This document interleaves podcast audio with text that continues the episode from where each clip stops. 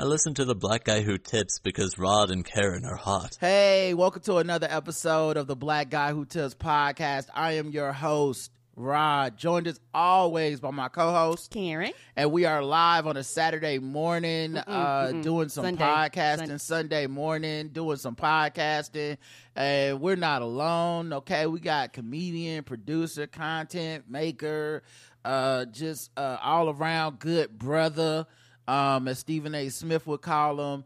Uh, you may know him from Drunk Black History. You may know him from uh, Medium Popcorn, Niggas Spoiling Movies.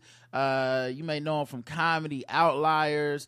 Uh, it's my man Brandon Collins. What's going on, bro? Good morning, everybody. Grand rising to all those that uh, say that uh, saying instead. Um, it's a beautiful Sunday. It's good to see you, my king. oh man, how you been, bro?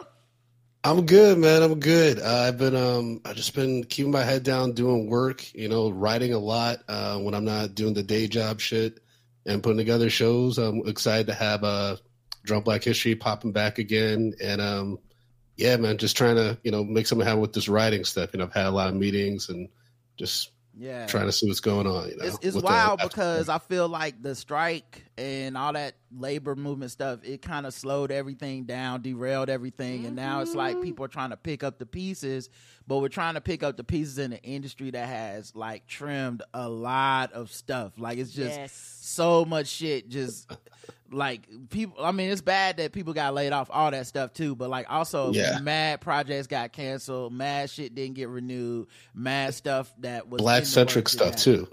a lot of black Black stuff. like uh, I just said it on a Patreon yesterday, actually, like for Medium Popcorn, and uh, check out pa- patreon.com slash Medium Popcorn for some dope content. I just realized weeks ago, like before Rap Shit season two came out, we at AFCA had done a roundtable interview with the whole creative team, Mhm. and like they were talking some, we were talking some dope stuff. We never got the footage. We Mhm. never got like so they weren't even trying to promote the shit that they already have booked. damn It's crazy. Yeah, I just realized I was like, yo, they did no promo for this new season. That's why I got Yeah. canceled. People probably didn't even know it was out. Yeah, I mean, Yeah. I, and it's like a cyclical thing because on the one hand they don't promote stuff, and then people don't watch it because it's not promoted. Right. But also a lot of times they don't promote shit because they already done decided like, yeah, we're not bringing this back. Um, and then it's like they use the ratings to be like, well, see, nobody wanted to see it, you know. It's, Yep. Eh, but you know, there's with black shit, there's really no rhyme or reason other than just whatever they feel like it yeah. being. I think somebody gotta like it, and if they like it, it don't matter what the fuck the ratings are. It don't matter what nobody says. It don't matter who complains. They were like, "This is my shit," and as long as I'm here, it's gonna stay on forever. Well, that's Sure. the, that's the thing I learned working with game theory is a lot of it's just not it's it's it's not a rhyme or reason Right. other than like executives make rhyme or reason. So Mhm. you know Mhm. there there's people that have lower ratings. You know, like Pat McAfee is on ESPN now, and he has like it's not terrible ratings, but he just has like great though. it's just ratings, right? Yeah. But somebody somewhere is like, no, add the YouTube numbers and the download, like, and then they go, now these are the ratings, and you're like, huh? Well, when y'all want to cancel something, y'all never do that. Y'all just go, uh, the ratings aren't good enough, and that's and that's the end of it. So, uh, yeah, it's definitely. Um, it definitely is eye opening to see that stuff take place, and as you brought up, man, it's a lot of black stuff too that's that's leaving, and um i feel like that is just the culmination of like white guilt has like subsided Of course. oh, for sure. like Absolutely. george floyd Yeah. happened and then white people are like how do we employ black people we need to give them money i don't know how but, but for anything just green light every show every podcast and then like um somebody came up with the phrase DEI or something and they were like actually you know what um yeah we should stop giving to black people Yeah. yeah, all those DEI, especially in entertainment, those roles were phased out. Mhm. Um, just happened to be predominantly black women in that field as well, which is uh, you know very curious because they were probably telling these white executives like, "You can't do that shit. Do you want that smoke?" And they're like, "It's not gonna be that bad. Don't worry about it." like, right. we just gonna kill off the black character. I don't think anybody's watching for that reason. Um, Yeah, it's like it, you know, it's it's funny because you know the there's um this new show with the the guys that did Game of Th- uh, Game of Thrones, right? Mm-hmm. They have a Netflix sh- series coming out that's I guess based on like a anime or something like that, Yeah. maybe.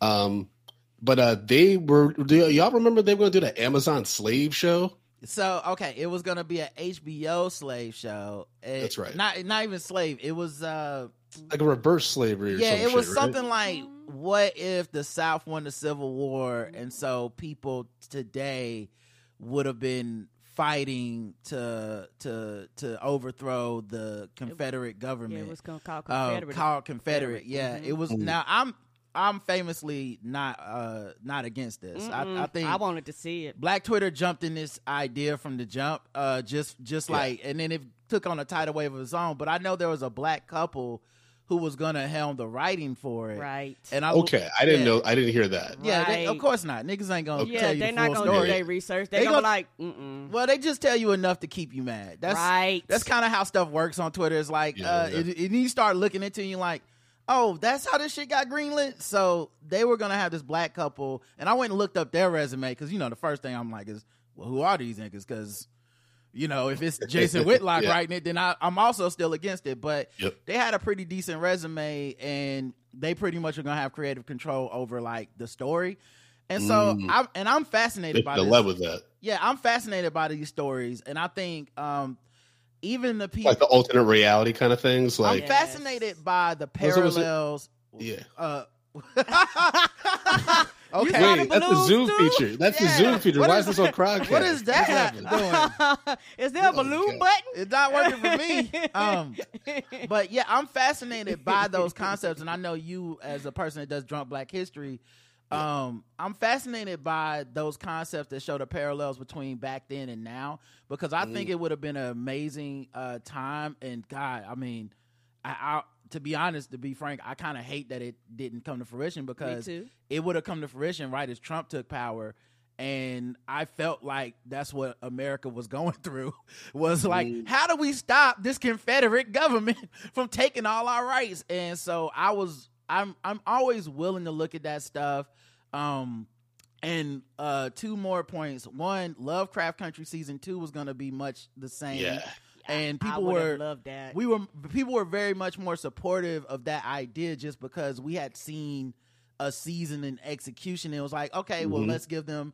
Well, a lot of us were like, let's give her a season two. I know some people don't like um, the showrunner for some reason, um, but uh, Yeah, I, I read that and I was just like, okay, but like you can still fuck with their art. Like, you Yeah. know, not everybody likes me, but they still listen to my podcast and yeah, enjoy it. It's exactly. weird. And I and and like people, it's always like this double sided thing where like people go hard on like Misha Green or somebody, and that person is the kind of person that's vulnerable enough to not get another shot. Mm. If if enough people are like, I don't like her, you know, whatever, out of jealousy or whatever reasons. But it's it's interesting to consider that that kind of person might not get another shot, but the people that do Game of Thrones will get infinite shots. So, like, we'll shoot somebody in the foot that's black, being like, "Oh, why?" And then look up five years later, like, "What happened to her? Why she didn't get another chance?" Like, well, we started a campaign of hate on Twitter to keep her from working. But anyway, um, the so that's what that's what season two was going to be. And then the third thing is there's already a lot of shows like this, but they're just not with race. Um, Mhm. Man in the High Castle.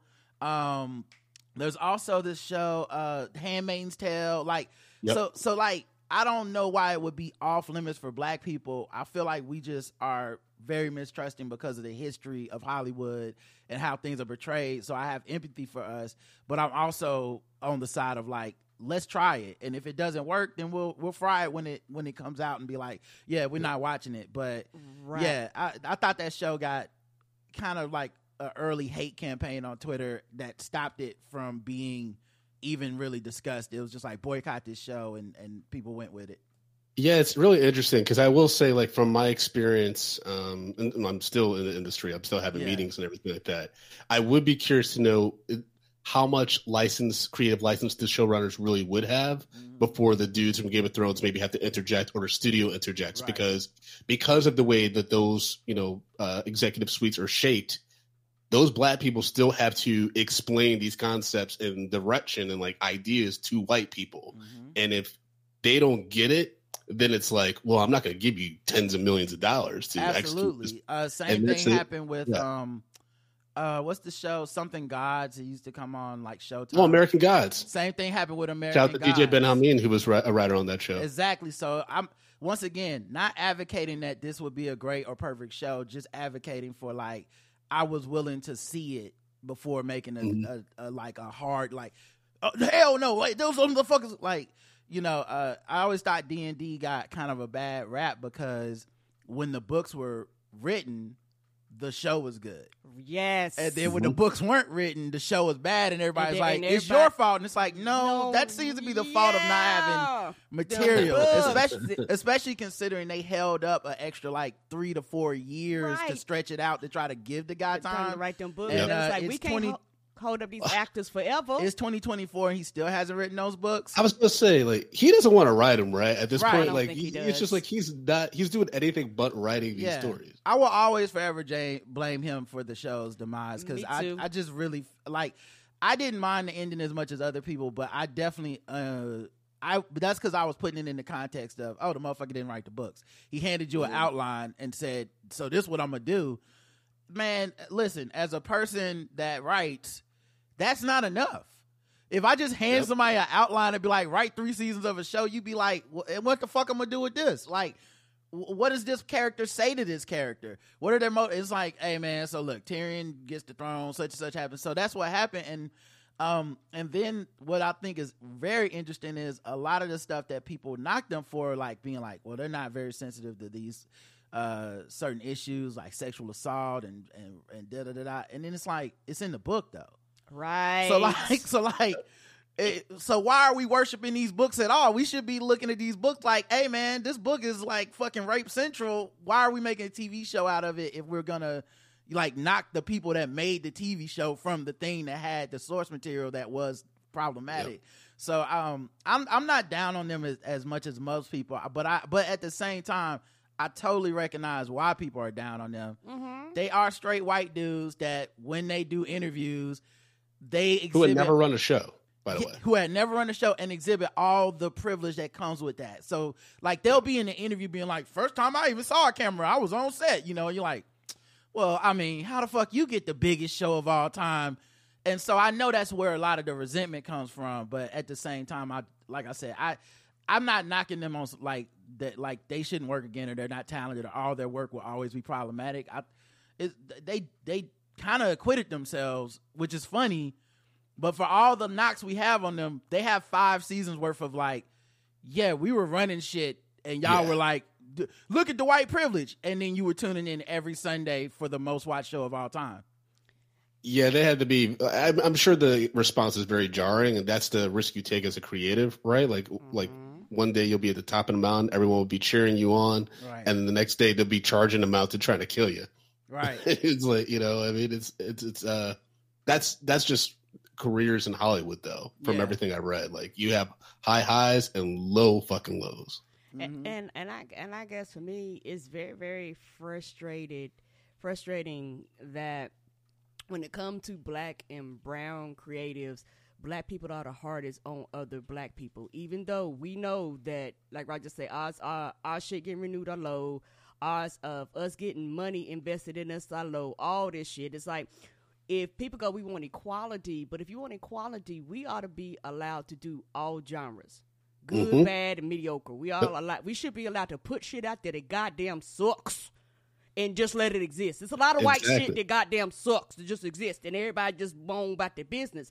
But we have this um excellence complex when it comes to blackness and entertainment. Like if it ain't top grade A, eyes to the sky, excellent, and everybody in just, just we talk about isn't presented in a certain way is is a problem with it, or or and and for me that's very frustrating because we uh black people are three dimensional. We've experienced a lot of shit.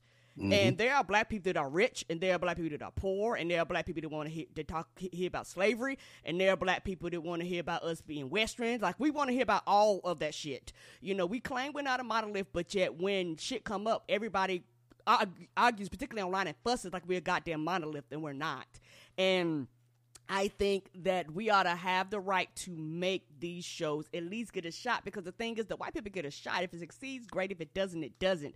But a lot of times we don't even get the shot of the concept we automatically come out and start moaning and crying and complaining and fussing and then be like oh what happened? They don't never give nobody no chance. But sometimes we are part of the problem why the shit get canceled in the first place. And i can speak for me personally.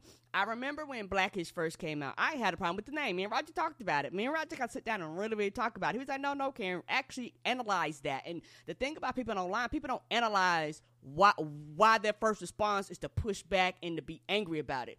And just because you feel a certain way, it does not mean that art does not have a right to exist. Yeah, because that's the same thing white people do to us. They feel us a certain way, all of a sudden our shit doesn't have the right to exist. So, you know, deep down, you might not think about it, but sometimes to an extent, we push the same shit that white supremacy does, and the shit just doesn't exist, then nobody gets a show. Yeah, it reminds me a little bit of uh, when Underground first came out, and um, and when it was actually first just announced, and uh, Snoop Dogg did a video talking about he don't want no more slavery shows, and and he's tired of all that, and it was like number one. Can you count the number of slavery shows that have been greenlit in the last I don't know fifty years? Cause it's gonna be like Roots and Underground. Like it's not, like it's not like every year they're like UPN slavery. Like Right. there's very rarely is this subject matter covered. Then number two, helmed by Misha Green. So you know, showrunner is a black woman. Um, black black creative that that is touching this story That with nuance great. and all that stuff. And I remember the trepidation around it, and what I remember watching it and being like, "Oh my god, this is what this can be." Like we can you can make something that is actually fucking dope and is and and like made you like it was proud but it was i was proud of it but it was also just good like it Mm-hmm. action intrigue betrayal uh like all kinds of shit and it got two seasons and then i think wgn like Yeah. got bought or something Yep. weird like that I think that's why you know it's it's funny you mentioned that because um, I'm actually shopping around a pilot right now, and the feedback I keep getting from Black creatives that really like it is, bro, you should push for this to be a feature because I think there's a fear of like this would be a dope show, but I don't want it to be something that ends too soon, mm-hmm. like everything else we're fucking seeing. mm-hmm. You yeah know, and that that's the truth. When you take things to uh, you know uh, to a series versus a feature, then you have more stakeholders, then you have more opportunities to succeed and get like you know great platforms for for actors, writers, people in production. But also, you run the risk of all that shit going away overnight. I uh was on a panel that was reviewing Lovecraft Country season one, and we were reviewing like the whole season. It was the finale Yeah. I just watched, and I remember uh and and it's kind of because one I try to keep shit in context at all times. Like that's that's my big pet peeve. My whatever my hypervigilance is always like we need the whole perspective. Let's not just like pile on something just to pile on it, right? But I remember how harsh so many people were about the ending of season one, and they were like, "It was rushed." Um, they, you know, they they they could have saved some of this for season two. They did this, they did that, and I said, "Okay, y'all have to understand." Misha Green, who had Underground, get chopped off after Yep, season season 2 Um, Misha Green, who y'all have kind of like shitted on in the press and a lot of these like a lot of black people have have not like they're I'm not even gonna say names, but people wrote in like New York Times, you can go look it up, articles that were like the Watchmen did this right, but Lovecraft Country is doing it wrong. Shout out to the white man getting the Black History right, and, and it was and it was like, man, that's Not even so- understanding Damon Lindelof and how fucked up he was to um, some of the black writers and actors on Lost. Right, Yeah. right. Okay. So like, Okay. it's like we're just piling on this woman, right? And then when this gets to the end of the season, and it feels like they had to cram a lot into the last episode. I remember doing the review. I said they're probably doing that because they don't know if they're getting a season two. Right. Yep. And everybody's, you know, everybody's like, it's like a revelation. Like, wait, what? It, I'm like, we live in a world where something can have the ratings that that show have, the reviews that that show had, and Win not get awards. yeah, and no, and all that, and still not get a season two because it's a black Mhm. show made by black people that put black people at the center of a story that wasn't necessarily like crafted for black people to be at the center of it. Right? It was a very revolutionary concept to think what the source material they took that from, and with the show they turned that into. Yep. That like I don't know if people understand. Yeah, that's crazy what they did, and they and they and they had to know the whole time like we might not get a season two, and they didn't get a season two, and I'm and I'll always be proud of that review because I was like, hey man, we gotta cut them a little bit of slack. Like like this is not a, a world like if that was a succession or something, or you know like some white show where they'd be like, I know I'm getting a season two. Look at um speaking of, look at Watchmen, right? Damon Lindelof wrote that to be a mini series. They begged him for two years to make more. And he said He no. refused to make more. Was like, I I have to tell y'all no. I don't I didn't plan for that.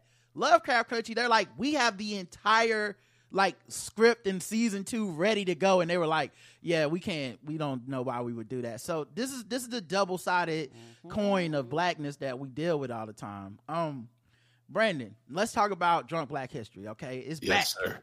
It's back. Yes, it is. I feel like last time we talked to you, we didn't know what was going on with drunk black history. I know, I know. Um, it's so it got messy. yeah, It's but- still a little messy, but it's it's clear it's cleaning up a little bit. okay. Well, tell the people what's up, man, because I, I don't want to overstep and and I'm not trying to put you in a in a you know, yeah, fucked yeah, up position. for sure. It, it's hard to still kind of articulate, but long story short is the Drunk Black History Show that a lot of people are familiar with that I've either attended live or like through live stream. Um, that's going to be continuing. I'm going to be producing that as I've always have.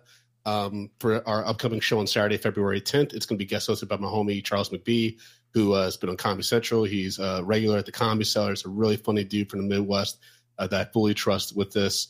Um, and you might see me pop up on stage uh, for a few uh, during that show. But we got a great lineup with uh, Leclerc uh, As hilarious New York comedian um, who's out here uh, just doing the work. Linnea Wiles, who's an actor and also a realtor, doing her thing. Uh, I went to college with her, so I've known her a long time. She's great. And then we have a representative from the Lewis Howard Latimer Progressive Association going to be joining to talk about Lewis's uh, contributions to America um, as a black man. And then we got a few other surprises. It's going to be a lot of fun, and it's going to be both in person and live stream on Saturday, February 10th at 7 p.m. Eastern Standard Time at Caveat NYC. Tickets are available at drunkblackhistory.com. And then also I'm restarting the podcast, and that's going to be a lot of fun. It's going to be video and audio available on YouTube and all podcast applications starting on Friday, February 2nd. Um, Drunk Black History. It's going to be uh, hosted by me, and our first guest is DJ Ben Hameen from the Four on Nerds podcast. We talk about Jimi Hendrix, which is a, a subject that's near and dear to his heart, and just a great conversation. I'm really excited to just get this ball rolling again because it's an important show. It's an important thing. It's bigger than me and Gordon and whatever we had going on. But in regards to producing and putting together a quality thing that's representative of the idea, that's where you know he and I talked, and I'm taking I'm taking it in this direction yeah. um, going forward. Um, I have had a lot of outreach from different cities, so I will be taking a show on the road probably later this year. Um, but yeah, uh, to help us kick it off, I would love to see folks in the the audience, whether in person or live stream, on Saturday, February 10th. Yeah, absolutely, man. Um, first of all, shout out to bringing the podcast back. You know, that's dope. Mhm. Um, I always thought it was like a great concept. Um, you know, that would work for for a podcast as well. Yeah, Um, we did it during the pot the, the pandemic. That's when like it you know because there's no no other way to do the stuff. And um you know th- once we were able to get back on stage again we were just like all right let's just do the stage stuff and release that. Um but now that I have like access to a studio shout out to Lavaro uh, Jones who let me use his production studio in Long Island City. And you know it's it just all clicked together and I was like this makes sense to do it this way going forward. And you said something about you might be on stage, so are you not gonna host it as as much as you were hosting it before? So he- here's the interesting thing about it. After I recorded my album back in September with uh, you know, Mike Brown, I did a double header um, with the Comedy Outliers brand, um, and the whole thing that went down with Gordon. I really and Roddy, you and I touched on this a little bit when we talked about someone else having like performance anxiety and stuff like that. That like that hit me like hard this fall. Like for for mm-hmm. some reason, like for me, I kind of lost my love of like live comedy for a little bit because of all the stuff that went down with Drunk Black History. Because I was like, man, between this and other shit, like I can't trust niggas. Like I can't like stand up comics to be honest are like some of the most thankless people on the planet.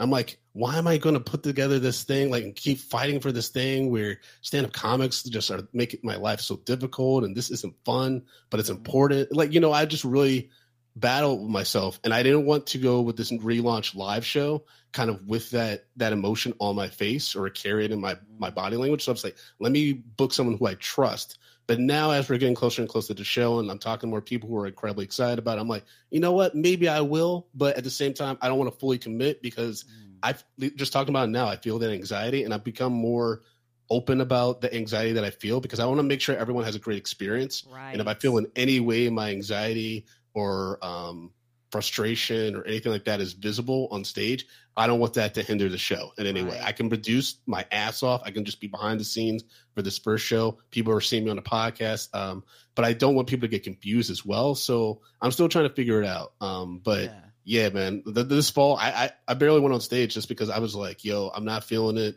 I'm not feeling the stand up comedy scene right now. I'm not feeling the stand up comics in general in it. Um, and that's why this new direction, you're going to see a lot of non comedic uh, folks on the Mhm. panels. You're going to see uh, folks that do radio. You're going to see um, experts. You're going to see economists and like just people like saw the earth people on the show versus Right. just stand up comics because it doesn't always have to be ha ha ha ha, ha double Yeah. over laughing. It could also like the laughter will just come from us trying to make ourselves comfortable Yeah. talking about Right. some of these really difficult, complex and, people. and like um you know just to kind of give you your flowers and, and sing your praises a little bit um one uh i said and i said this on three guys on too but producing is hard as fuck and it's the thing we all take for granted right like and uh you almost can't blame stand-up comics to a certain extent because the it's such a cutthroat Yep. hungry ass like it, everyone is a mercenary in stand-up Yes, y'all comedy. don't have a union. Like you might feel like there's a brotherhood or family, but at the end of the day, only like when someone gets paid, that person gets paid. When someone gets stage time, that person gets stage time. It- That's just kind of how it works. And it had it does kind of warp people's reality eventually to being like, look, man, I just show up, I be me, I do my thing, y'all handle all this, and then I leave. And that's the that's the thing. Maybe I hang out after and kick it, but the general thing is like, hey, y'all are here for me, but they don't understand that there's a lot of shit that has to happen for people to be here for you. Yep. They're not really here just for you. They're here Mm-mm. for a good time. Someone has to assure a good time will be had. And Brandon is that guy. Like behind the stage, I was like when I went when I got to see it in person, um, behind the scenes, like the scheduling, the making sure everybody's comfortable, the is this thing happening with the venue? Any problem that arises, there it's like, hey Brandon, uh, something's going on with the drink specials. Boom, Brandon's got to go out, talk to the bartender real quick, come back. Boom, hey Brandon, um, so and so's uh, in the break room, but they ain't got this. Like he was handling all this shit, and then about every five to ten minutes being out there on stage, like, haha, drunk Black History, y'all, what's Yep. up? I was like, I was watching this shit, like, how is he not Bro. going insane? doing that stuff has made me well one like my dream has always been to film with be a film director. Um, but i cannot like that's why i gotta give flowers to people like michael b. Jordan ben affleck like niggas that are directing and starring in movies like because like you see me like i have to switch my brain between producer to performer. And i've i've learned to get better at that especially with, like with, with comedy outliers and stuff like that. Shout out to mike brown. Um but yeah it is is challenging but it's also something that gives me a rush it's something that i really enjoy you know, just thinking about that excites me. Like that whole Right. that prospect. Like I, you know, that's how I know like I'm meant to do stuff like that because Right. when I go to my day job and I'm just working, I'm like, man, it's just to get a check. Yeah, but when I don't- and when I do that stuff, I'm like, this is this is fulfilling me. Yeah, you don't this seem is, to have the performance anxiety around the production part, which to me is the harder part. Which, like, to you know, as a person that's had to produce and do the podcast at live at, at venues and stuff, the produ- the production shit is what stresses me out. It's like, well, I uh, shout out to the podcast that have like the financial backing and all that stuff to be like, Mhm. We're going on a tour, and all that means is we're gonna show, Show up, at the venue, sit down and talk, and then get up and go home. Like, shout out to y'all, because like when we when we do a live show, uh, for those of y'all that have been, we're at that venue four, five, six Hours hours before ahead of time. anything happens. We meet with Mhm. sound techs. I don't think people realize this. We meet with sound techs. First of all, hold up. We're there number one, we're at the venue days before, like Yes. sometimes weeks before. Correct. Just talking to people and be like, "This is what we need. What's what's the Yep. lighting situation? What's all the rules? Context, all that everything. shit. What Y'all do we need to bring? Do y'all got what we need? y'all got the Yep. ADA seating and stuff because we, you know, we got to make sure everybody's taken care of. hmm And then, um, then on the day of the show, we're there six some hours earlier, being like, uh, and there's always some shit wrong every fucking time. It never just plug in and be like, just like last time, you plug it in and it works. No, motherfuckers. Something all- always goes wrong. Yep. All the time. New person working, new setup, new something. Yeah. There was one show where the fucking speakers were doing feedback like 40 minutes before people were coming in the door. And I was like, what the Oh, fuck are we gonna do? What the and they're just like, Don't worry, we're gonna figure it Well- out. Boy. Bro, did I did I ever tell y'all about our show in DC? When we booked we booked like this library, this like public, you know, space. Like um it was it was very dope. It was like an art museum and stuff like that. We got there, the manager didn't know where the microphone cords were. He didn't know how the system worked. He didn't know how to put on the projector. All these things that we had pre-negotiated. Yo, we had no microphones for the show. Oh It was a sold out show with black people getting drunk on liquor and wine. And I had to do like the Chris Pratt Velociraptor hands at one point because it was just getting so out of control.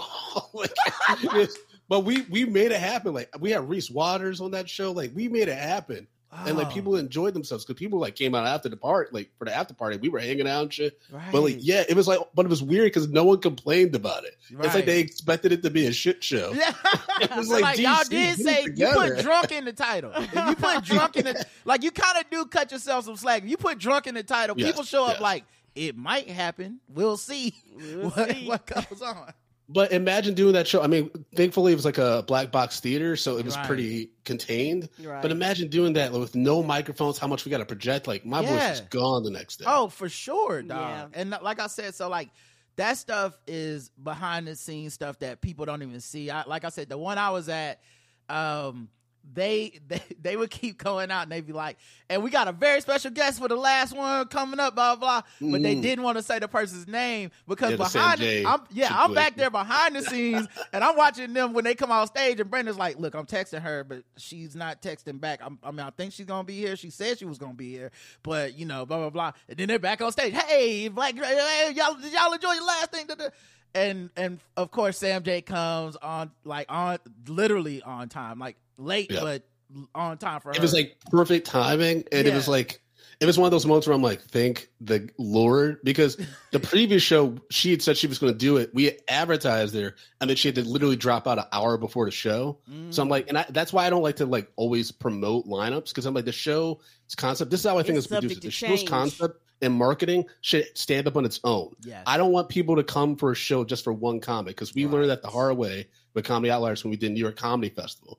We had a lot of industry people that were like, we want comps for shit. So Mike and I are thinking, oh shit, like people might want to rep us because we're in New York Comedy Festival. We're like a headlining show, Mhm. right? But then it turned out these comp people came for one comic that we had booked on the show. Mm. So like we had Dan Soder, we had three people leave after Dan Soder set. We had Right. Cipha Sounds, we had two people leave after Cipha's set. I'm like, now we have these empty pockets in a packed room because we thought industry Right. people were fucking with us, but they had one specific agenda. yes. And so we were like, you know what? We're not going to like if if I can avoid it, I'm not going to advertise lineups. Obviously, I want people who are on the lineup to be able to share it and say, "Oh, I'm on this dope show."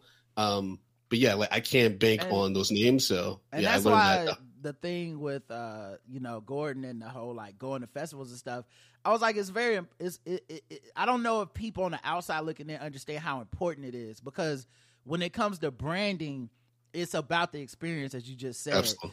And so it dilutes the brand. If people come to a Drunk Black History and it's not what they've seen in the past, Yep. or or it's sparsely attended, it makes it look like oh the show doesn't have any heat, or oh this is just what the show is all the time. And yeah, it's a struggle to to try to make sure everyone understands that because if you get everyone on the same page, it's easier. Mm-hmm. But it's hard. Like when you're dealing with comedians, it is hard because stand up is just so fucking like competitive and so like man you just got to go out there you just got to Yes. do your thing. Yeah. and and it's almost like the opposite of planning like it's just get up as much time as you can and and and production wrestling is the opposite of that. Production is like no no no no no.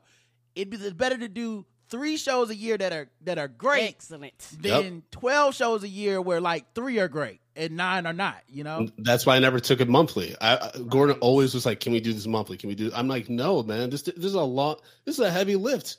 And that's mm. where like we kind of had the falling out because he had booked this show without my knowledge. It was like we could still do it. I'm like, bro, do you know how much work I put into this? Do you know how we got mentioned in like Boston Globe and New York Times, all these things? Do you know why like people know about the show? It's not sexy to spend right. four hours posting online ads with the same fucking information over and over on different websites. Like that shit is not fun, but I do it because it's how, the way to get the word out, the way to get new eyeballs on what you're doing.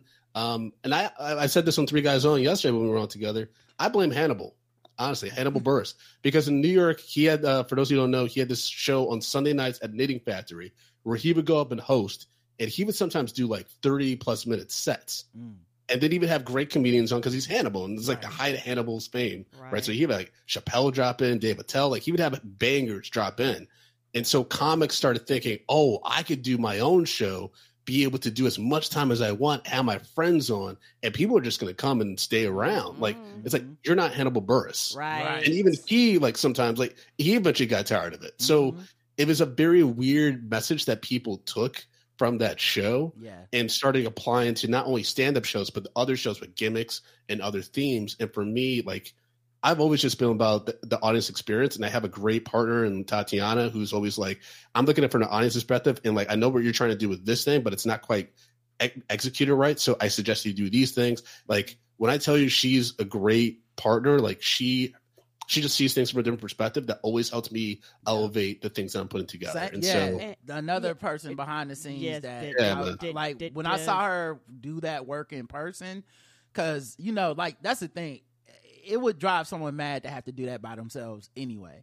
Oh But, yeah, yeah. like y'all know i'm over the crazy so right, like he just come out in the third act and be a supervillain fully, but like to see her like balance it out because that's the thing I always say is like if you're in a couple or whatever, a partnership, two people can't panic at the same time. Mm-mm. Well, like like so if one person takes they three minutes to be like god damn it so and so's fucking up the other person has to be like okay so here's what we need to do about that and it was it was cool watching y'all's partnership balance out and adjust You probably literally saw that. Yeah, You probably literally saw up, her yeah. panic a little bit about something. I'm like, and me instead of panicking, I'm like, all right. yeah okay. and i'm pretty I'm, like i'm pretty sure i saw the trade-off like like like something else happened you're like man what the fuck is this and then she's like all right my turn to be calm all right i'll go talk to the so-and-so so yeah it was that was like dope to see karen what you gonna say and and and it's a it's a balance because in addition to the show live you have to deal with the online audiences which we have to do at our venue too. And people fail to realize that is a literally a separate audience and their experience is completely different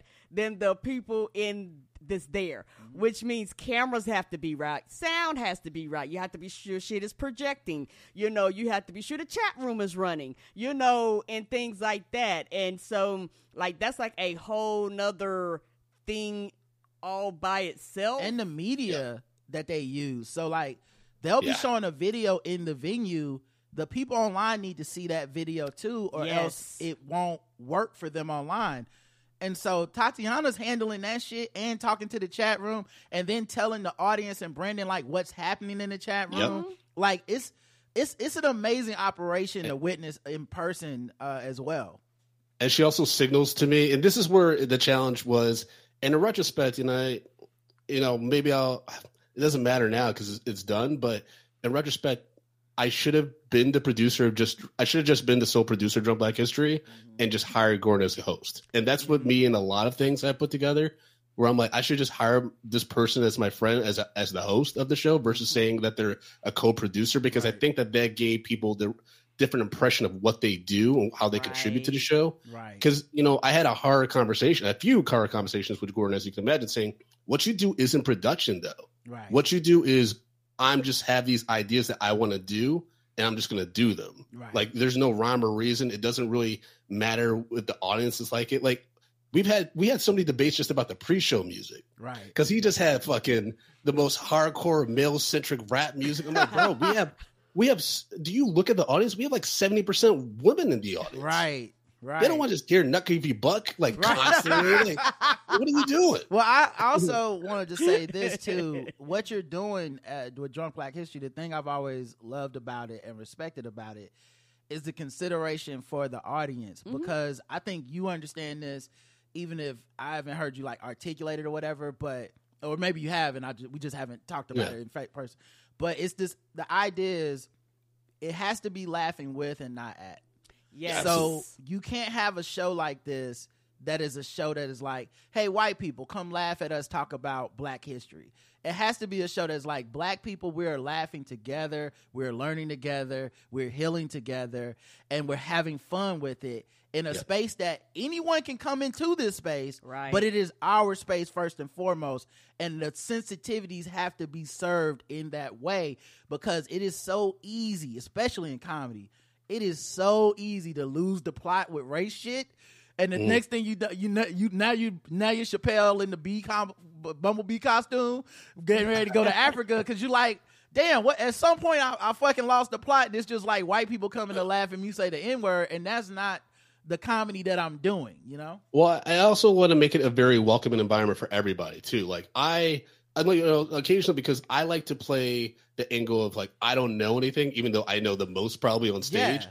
To make it accessible for folks that are, especially black folks that are in the audience that legit don't know what we're talking about. Like Sundown Right. Towns, I had to play it up like, what is this? Like Yeah. because I want the person in the back that maybe is like, shit, should I know what a sundown town is? Like, how do I not fucking know? Like Lovecraft Country, Green Book, that's what that was about. Right. To make it accessible. And I've had brothers come up to me and say, Thank you so much for being like that guy. Right. Because I didn't know. And I was and like you, and you kind of need that number one, but then mm-hmm. also Yeah. number two, it puts you in a precarious position because at any point, people it's like I'm blacker than you, nigga. You, I know all the shit, and it's like, hey, well, plus that's I'm used to that. I'm Right, used to that right. growing up in Ann Arbor, Michigan. Yeah. But um, I'm used to that shit. But, But it's but it's like tough, you know, to to navigate that line because it's like, nigga, I wrote the 17 pages that you read that gave you the facts that you are saying on stage. So like, yeah, you do a good job, and this and I think it works if there's trust and it's funny and it's love, and that's why that that's why that dynamic works where you can go up there and be like, sundown towns, and everybody's like, oh, Brandon, Well, well, I also um, I want to shout out two. Uh, well, I want to shout out two things. One is I want to shout out uh, producer Yuvia Gillum, who produces Medium Popcorn, but also does the research for Drunk Black History because Yes. that's just a lot, and I trust her, and she's the one that she's the one that gets the research for all the the people like and the topics and stuff like that. And that's why I was like to go. I'm like, bro, I got like a team. Like I got I got structures. Like it's not just me like putting this shit together last minute. You know what I mean? Um, and I want to shout out like you know your audience, um, the people that just been rocking with me for several years and the different things I've done because those are the folks that are in the audience during these shows when I do things like that. They're like, oh, that's that's Brandon. That's Brandon Yes. playing like this angle. Like they know that's not. They fortunately, even though I say some crazy shit, I've been very surprised by how many people know that I'm smart. yeah, how many people are actually like, oh no, you're a smart I mean, dude. You it's- just did some wild in order shit. to like i think it's hard for people to to ne- necessarily conceptualize but in order to play the buffoon you kind of have to be the smartest person in the room because mm. because a fool that is only a fool they don't know the line and they like they're gonna fuck up eventually we all know those people who are like i'm just here for the attention and then one day they're like and go trump and you're like oh Yeah, you're just a fool i thought you were smart You're just a fool. you know, like no, like I'm gonna say this name. Some people gonna get mad, but it's like sexy red to me is the like epitome of the attention economy. Like, Yeah. and this this isn't to say she has no talent or whatever. I remember when she was making that uh that song about um uh, the parody of a thousand miles, right? And I thought that was so brilliant and so funny. But then she when she's saying like and black we love Trump and I'm like, "Oh, you'll kind of say It's- it's- anything it's for attention. attention. It's I'm Yeah. pregnant and I'm still making pussy songs." And you're like, "Cool, I I I is it brilliant or is it just like I'm a provocateur and that's just what I am?" That's not not if y'all like a provocateur, I love it. I'm not Right. knocking y'all for loving y'all provocateur, but the point being there's a difference to me between like brilliance and craft and just Yeah. like I'm here for attention and I think um navigating something as sensitive as race and black history, you've been able to like to do that in a way that's not just I'm here to get attention. It's like no no no no no. We have to be intentional with this. Yeah, I mean, when we first started it, it was very much like it was a party, kind of like, and we're just talking about Black history. But then, you know, I listened to my wife, and she's like, "You guys are getting too drunk on stage. Like the guests can get drunk, but you're getting too drunk. Like you guys stay focused." And that was after the second show. I was like, "You're right." And so that's why I started moderating very specifically so I can give the impression that I'm getting buzzed with the person. But I'm there for the safety net in case they like look at me like, I don't know what to do. I remember, uh, I'm not going to say the comic's name, but he is kind of, he was kind of being a dick to me. And halfway through his time on stage with us, he blinked and he sees all these black people in front of him. And he had said some provocative shit before. Like I think if you if you've been to Drunk Black History, you saw the recording, you know who I'm talking about. Yeah. And he looked at me. He didn't look at Gordon. He looked at me like, nigga, what am I supposed to do? and that's when I was like, well, the wild thing about this person is they did this thing. He was like, oh yeah, yeah. And then like he was able to keep Right. going. I'm like, see, like you were talking all that shit, and now I'm saving you. Right. Because you know these black people are like, what's this crazy nigga gonna say? Because I'm not, I'm not sure I like him. Right. It's like Yeah, drunk black. It's like uh drunken boxing style, right? Jackie Chan doesn't actually show up to set drunk. If you want, like in those movies, the drunken boxing comes from the fact you're not drinking, you know. So like, Yeah, he's not pulling a Denzel in flight. He, yeah, he exactly. like if like gonna I don't even nothing. know what would actually happen if Brandon got legitimately like so hammered you couldn't do this. sh- like someone else need to take over the production of the show for the rest of the show. I It- I, it- it, I don't even want to know what that looks like. it would be a problem. I remember uh, we did one show. I think it was on the virtual show, and Gordon. Oh no, I he think, passed out. Yeah, Gor- Passed out, Gordon yeah. had like a bartender, or somebody in the background.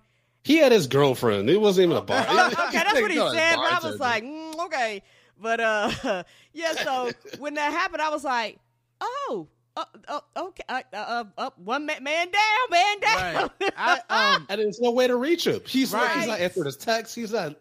He's just passed out on video while Chris Lambert's trying to talk. Chris is drunk too, and I'm just over. I'm in the window trying to like control this shit. People in the chat like Gordon dead, all this stuff, and I'm like, I thought I'm Gordon was like, it's dead funny. too.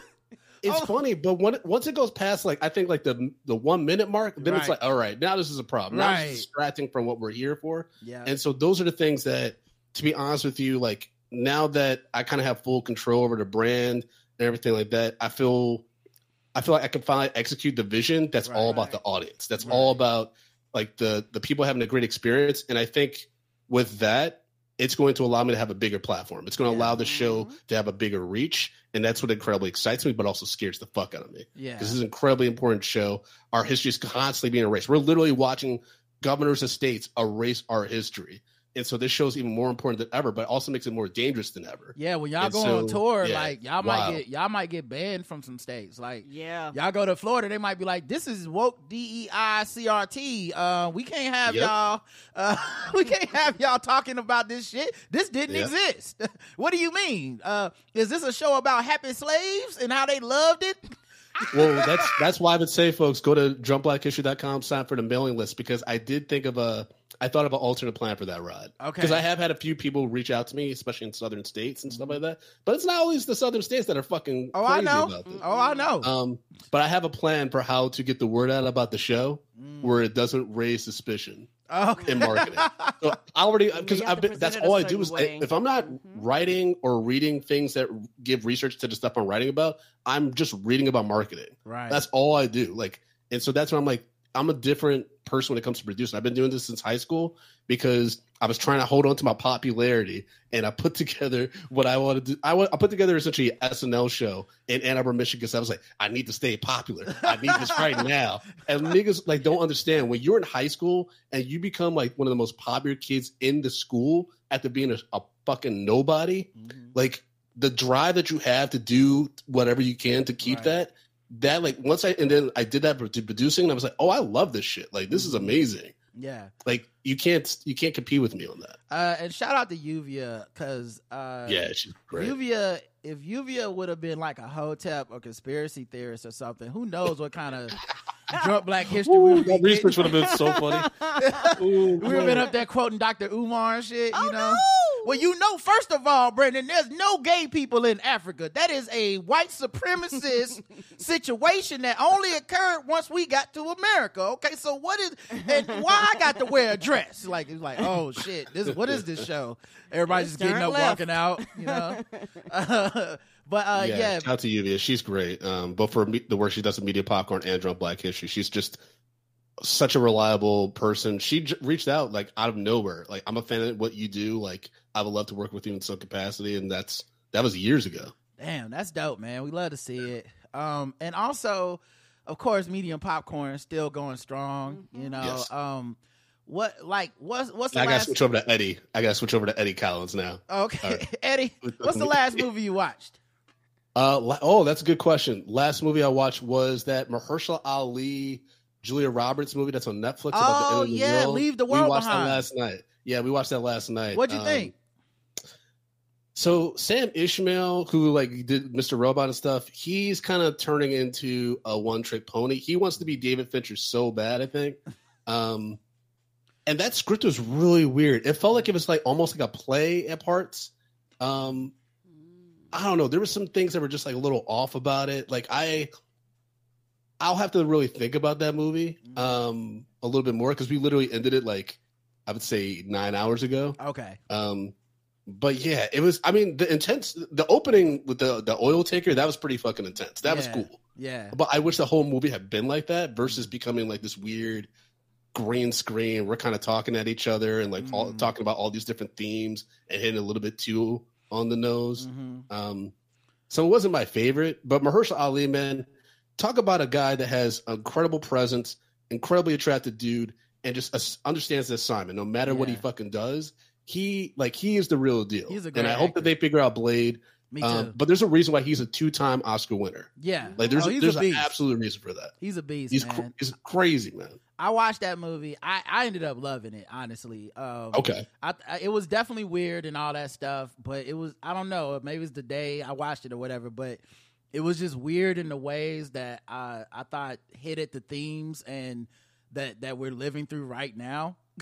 you Mm, know, um, sure, and sure. especially like distrust of each other, and then the lack of like shared facts and shared information, and how that is a destructive to society and how we're raising a generation of kids that are have no choice but to be like I just gotta look out for myself because you motherfuckers have put me in a situation where community does not exist. And the lesson I'm taking from this is leaving the world behind because you motherfuckers are crazy. Uh, so I did like that those Okay. themes, but there's a ton of stuff in that movie that is just like, wouldn't it be crazy if this happened? And that stuff Yeah. is, is super wild. I know it's all based in something like in, in some rabbit hole conspiracy shit of like, you know, it's a sound you can hear make your teeth fall out. But I don't, I don't, I yeah, don't, Kevin Bacon's character was so over the top, like yeah. like MAGA, like conspiracy Yeah. theory, like, Like I don't like- live in that world, so like when they were doing certain stuff in that movie, I was like, what, "What's the basis for this?" And then like afterwards, I would see reviews and stuff where people like, you know, people believe if there's going to be a cyber attack, it would happen this way, and I'm like, "Oh, that's what that's about." Okay, Yeah, but I mean, uh, this this isn't really a spoiler, but when Kevin Bacon's sitting on his porch while Mahershala Ali's kind of breaking down the car, what's going on, or what he thinks is going on, and I'm like, Kevin Bacon just two minutes ago was like, "Get the fuck off my lawn!" Basically, he's got Yeah. a shotgun, and he's just sitting in the background hanging out. And Tati was like, "Well, why isn't he going to the place that he told them to go, the bunker?" right, I was like, he's that conservative dude that's been planning for this his whole Right. life. He's the white guy that's like, I'm having a gun in case they come for my shit. Yeah. Now he legit is like, they're coming for my shit. Yep. I'm ready. Like he wants to smoke. He wants to die. He- he doesn't- shit. and he Like, doesn't look at it like I'm gonna go to this bunker and be safe. I think he looks at the shit like this house my bunker. Like I'm Mhm. like come on in here if y'all want to. Like that's Yeah. like he on that shit. And um the other thing too was like like the deer thing. And Yeah, I that remember was- seeing that thing and it was creepy, but then I went on Twitter and they were like bruh, it's fucking there's real life deer that are doing that shit right now because of some kind of disease that is making them not afraid of humans anymore. Oh no! Oh, shit. Right. So like that to me was like, oh, this movie's fucking bananas. As soon as I go on Twitter, they're like, no, that happened. And like, it wasn't like they said, oh, this here's a Reddit thread. I was reading news articles like, yeah, deer ran up on some people because they're no longer afraid of people. We think it's a disease. We're, we and so like, it. I don't know. I I dug the movie even though I'm I still know- afraid of them though. They I don't give a fuck if they're afraid of me or not. Yeah, I did see a uh, video on Facebook today of a woman trying to feed a deer like it was Bambi, and that motherfucker headbutted her like. Right? Oh yeah, yeah. Deer can fuck you up, bro. It'll, it'll, it'll, it'll fuck your car up, child. Yeah, we have 'em niggas around been wa- here. niggas were raised on Bambi thinking that shit is cute. Like, no, those niggas will fuck you up. Right, Like, they got some little antlers for no reason. Hey, Hey Brandon, in that movie when the like 50 deer came out, I've never been so afraid of my I was like, uh what like Yeah. seeing one deer if you're driving down the street is like, oh magical, majestic. Look at that. No, Karen, we've seen it in person. We've driven down the street and and in that neighborhood over by um Oh, I don't be thinking that. and no, you were with me, and it was like, look at that! Oh my god, a deer! You weren't, ah, you weren't tripping. You haven't even seen this movie. When that, it's much more scarier to see Oh, yeah. sixty deer staring at your ass, looking like literally nuck if you buck. And that girl was she was sixty pounds soaking wet. She was not going to survive. Eh, But I mean, any woodland creature when there's more than like a dozen, you get freaked out. I remember Right? my boy, I can see my that. boy uh, Alex. He used to have a stand-up bit about this. He was in Central Park, and they saw like one squirrel. They're like, "Oh, that's cute." Then they saw three squirrels, and they're like, "Oh, this is cute." And then eventually they realized that their tree was surrounded by like a dozen squirrels, and he was just like, "Oh my god!" Bruh. Time to Because they were eating, they were eating nuts and shit, Right. And he was like, "Oh no, we gotta get the fuck out of here." Yeah, bro. Um, I always say like a well, uh, hu- human beings are like the least physically intimidating creatures on the planet. Oh, for sure. and, and just like a well a, a, a angry squirrel could fuck up a regular person for it like it would Yes, be close like i'm not saying you can't beat the squirrel but it wouldn't be like this like like it would be a, a, a- a a- team of them. it would take 10 rounds and you would win by like split decision you know what i'm saying Bro, Right. we had two possums. We had two possums on our back porch the other night. I was like, Tati was like, "What you, you- what are you gonna do?" I'm like, "Nothing. right I'm not going out there to fuck around with possums. They're gonna fuck Child, me up." ca- call the people who animal control. That's their job. my neighbor left so You left them alone. I'm like, I'm not calling nobody. I don't want no smoke. I'm We're just not gonna supposed to do this, uh, but our neighbor yesterday, for some reason, left two trash bags just sitting in the fucking breezeway, and we have raccoons literally right behind Behind our us. apartment. right? And and if they you leave food or trash out, they will fucking just come up here and eat that shit. Mhm. So our ring doorbell keeps going off all night, and I'm like, "What the fuck Oh, is going shit. on?"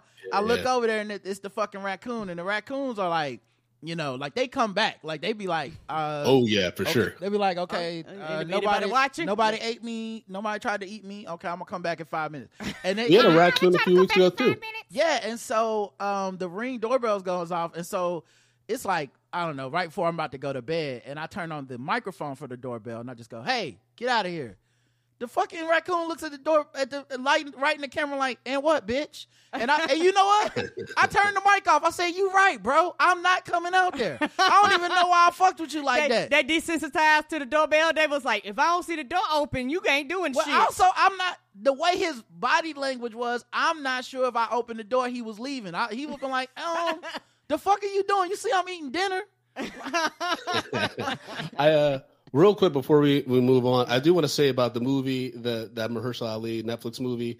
The same day uh, we watched Apollo 13, and I just gotta say, Kevin Bacon might be the most underrated actor of all time. Like he's been in so many amazing things. I It's kind of Kevin his Bacon. fault, though. It's kind of his fault. Yeah, yeah. because this motherfucker will. He's not be in flashy enough, right? He's well, very not, low. It's not that he'll be in anything. Yes. Like Yeah, I watched that. I watched that. I watched that, and, and, and like credit to him or whatever, because I know he's he's working and good for him. But Well, I- he lost he lost all his money in the Bert Madoff shit. Oh! Remember that's why he started doing TV. He started doing the following because of that. Yeah, because he did a movie um, that was so bad. It, it was a horror movie about LGBTQ kids. Oh, and- they them right? They- it was on Peacock. it was Yeah, so yeah. bad, and Really I bad. and like I looked up and was like, he in this? Like, like, like, like when I saw he was in it in the trailer, that it, I was like, oh, maybe it's a good movie because why would he be in it? And then like 20 minutes in, it turned into like, wait, why are you in this, Kevin? But you just solved that mystery. He lost his money, so he probably got to be in it. Yeah, I remember like it was like him, Spielberg. There's a few famous people that like lost a significant amount of money with Madoff. Damn. Um, and then Kevin Bacon had never done TV before, and then they were like, "He's doing Kevin Williamson's The Following." People were like, "He never did TV," and like, "He gonna do TV now? He he, he gonna do TV now?" I he was on remember a that Showtime show. TV show too and shit. Like, he, Oh man, uh, what what did you think about the Oscar nominations? Uh, I know the big thing is uh, Greta Gerwig and uh, Margot Robbie, and I feel like black people are on are like shut the fuck up, white women, and then uh, er, you know, and then white people are like, how could they do this to our queens? So like, where where you fall on that? listen, first of all, I mean, I think that you know, if you are going to nominate for best picture, you should nominate the director that kind of Yeah. put that all together. Right. Um, absolutely, I think that's very that's Hollywood though. It's there can only be one. So if That we're going to nominate a of the woman, there can only be one woman in the best director category. Right. Like, and that's what's so weird about it. But best actress was stacked this year. Um, I'm surprised that Margot Robbie didn't get it. Um, Right. but would I have, you know, preferred that maybe whatever slot that she had given up was given taken by Fantasia or Teyana Taylor? Yes. Mm-hmm. Um, I'm hoping that Lily Gladstone is going to take it. But in regards to a lot of the other categories, I was very happy with American Fiction showing. The fact that Jeffrey Wright, Sterling K. Brown got in there, like that's Mhm. that made that made my heart um, swell. yeah. Um, Colman Domingo getting nominated, like the only thing that really frustrated me about the snubs was Greta Lee not getting nominated for Past Lives Yeah. not only was she uh, gave a perform- uh, performance of the year, in my Mhm. opinion, but also she's just there- there's no reason. There's certain actresses where you're like they should be on every magazine. They should be the most popular actress. You got Emma Stone and everything. If you've seen Poor Things, I've never become less attracted to an actress in a long time because of a movie. That movie made turn me off so much from Emma Stone. Mm. I'm sorry, she gave a great performance, but I Right. was just like, no, it's not for me no more. Mm. Um, Spider Verse though, Spider Verse getting snubbed for best picture and best score is egregious. Like Yeah. that that music. I remember the first ten minutes of, across the Spider Verse. I'm like, not only is the story incredible, the screenplay is incredible, but the music just.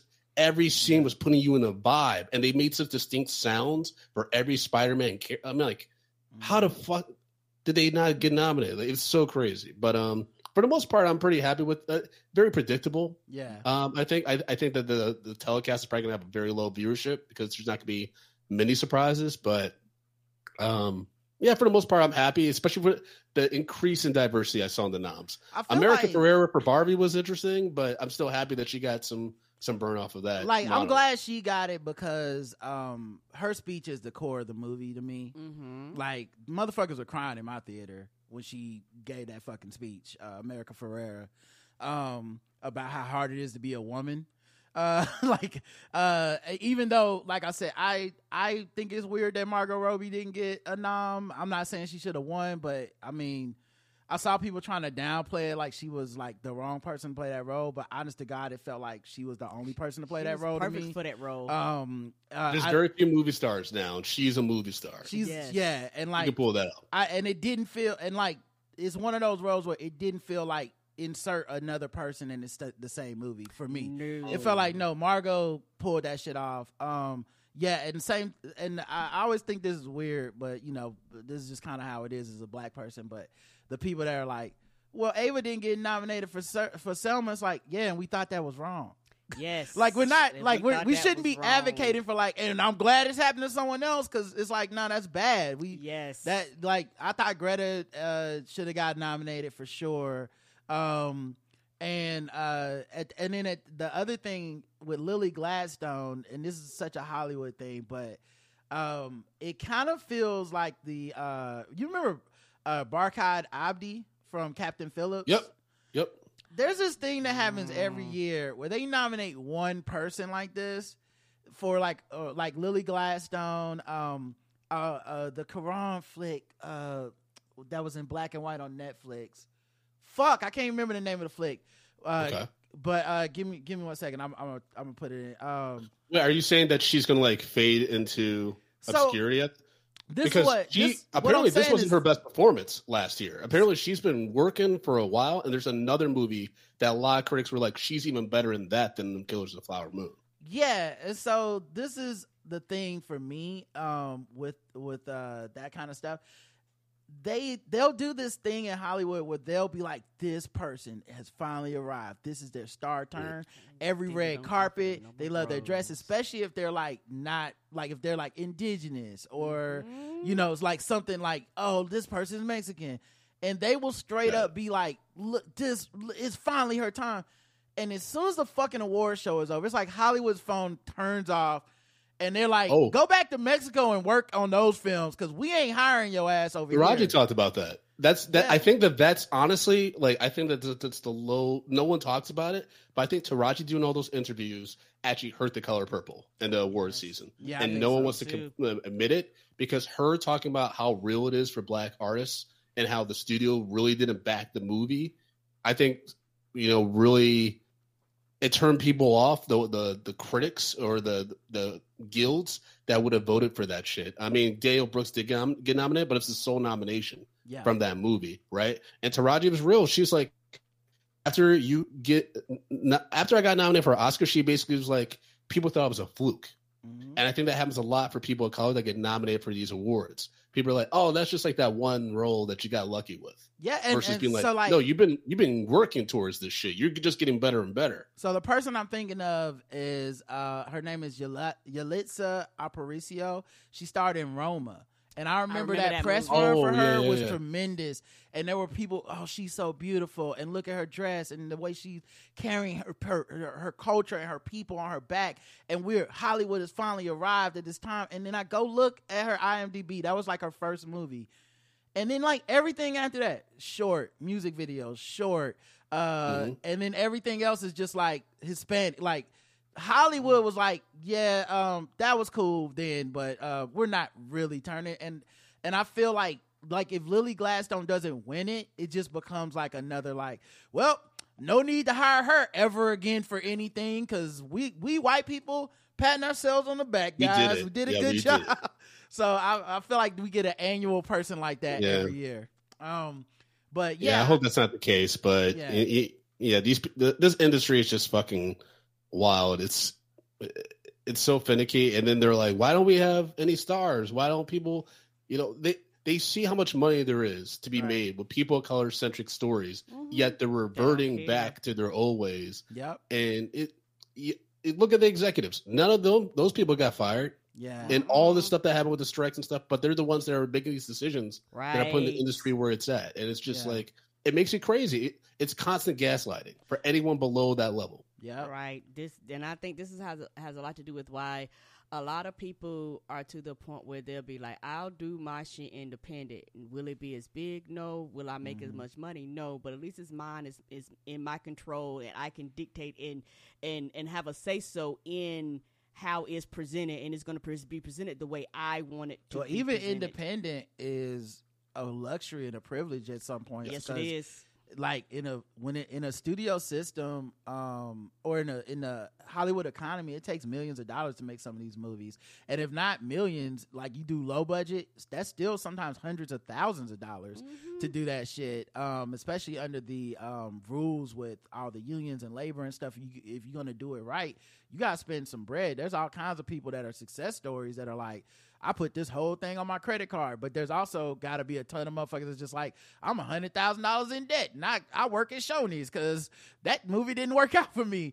Um, Yep. the thing you said about Taraji, I think is very interesting too because like, um, it's such a disconnect I think between social media and the real world because social media is like, yeah, girl, that's what I'm talking. T- say your truth, and it's like, I'm like, I hear you, I hear that you're saying your truth, but being that it's during this press run and being that a lot of this is going to be taken as grievance even if it's not really about this film it's just going to tank the film it's just there's just no Mhm. like people aren't capable of holding two things in their mind of like Yep. this film is excellent and also Taraji P Henson is is airing out a lifetime of grievance cuz I think everyone made it center on color the color purple which sucks cuz you know the color purple is like not the movie sucks but it sucks that they centered it on the color purple cuz she was talking about not getting money on Empire Like the not getting yeah. a pay raise on her in her rate since she did Proud Mary, which is like a 2017 film. Yeah. So she was talking about a systemic issue, and instead Yes. it turned into like uh just Oprah Oprah hates black women or whatever. Instead, it, like it turned into something that wasn't even true, which is sad because um she's openly talked about her like mental health struggles and being dealing with like uh I- don't know if it's manic depression or just depression, but she's talked about it openly. She's done mental health conferences, Yeah. all this stuff. And so to me, obviously not diagnosed and I don't know this person, but it came off like when she was crying in multiple interviews, I was like, oh, she might be going She's- through something. Yeah, she's not. That's the thing with black artists, especially given what happened recently with the strike. You know, people had to really go through it. Like, Yeah. you know, I, I I feel like people would assume like someone like Billy Porter, right? Has got it made. He won an Emmy.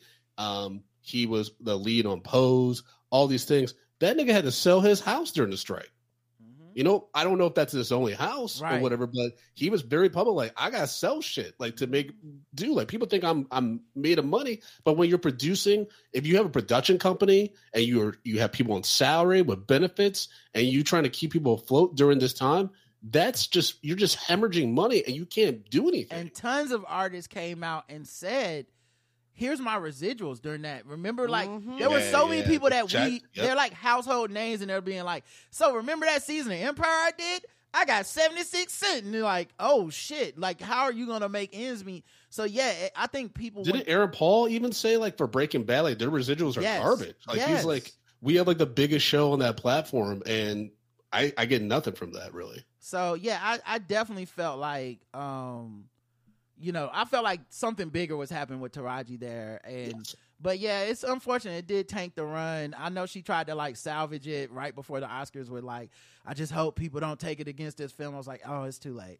Yeah. It's too late. as soon as as soon as that started circulating, I was like, I, I was one of those people who was like, good for her. But then once I started seeing less promo for Color Purple, I was like, oh no, Yeah. like.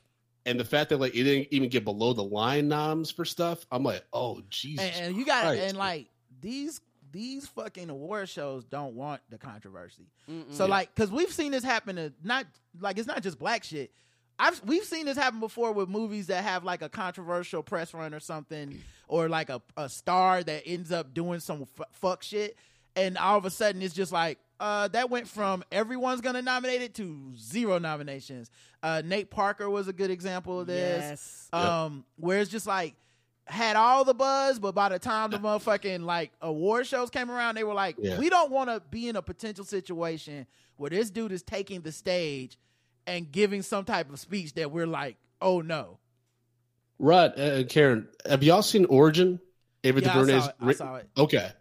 What do you think about that? And like that whole like you know they were trying to do a late press round with Angelina Jolie. I think Cher did some press screenings. They were trying to essentially do a To Leslie Mhm. and get a groundswell campaign going for awards. Mhm. Um, I saw the movie. I had a screener for it for a while. Me too. Um, and I thought I was okay. Like Mhm. if I'm being fully transparent, I think I think it was one of those movies that was trying to be deeper, but probably was better served as a miniseries Mhm. to try to tackle the deep themes that it's trying to go through.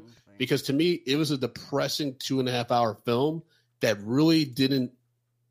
I felt like I had to read the book in order to get what the movie was trying to say, and then I'm like, that's just more depressing work for me. I thought You it know what I was. mean? uh, I thought Audrey it, character goes through it. I'm like, oh god, like I, I thought it was taxing. Um, I thought it was. incredibly taxing. I thought the storytelling was audacious though. Like, Mhm. like uh, they really swung flashbacks and everything like that. Yeah, bruh like the the flashbacks the um the like showing rather than telling of certain histories Mhm. um the fact that you spend certain amount of time away from your main character like where like when you go to india and you spend Yeah. like a good 20 30 minutes on just the history of the caste system of india like I, even as i was watching i was like uh some people you're gonna lose some people here but i was i was learning and and like and also uh being like uh impressed with the acting especially from Aunjanue. uh, uh she's always great. Yeah, but but uh, same thing as you though.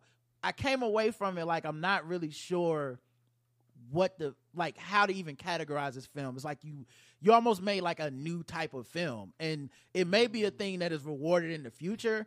But I've I felt it was going to be either poorly understood or or, or uh, penalized in the in the in the present for this moment because Mm.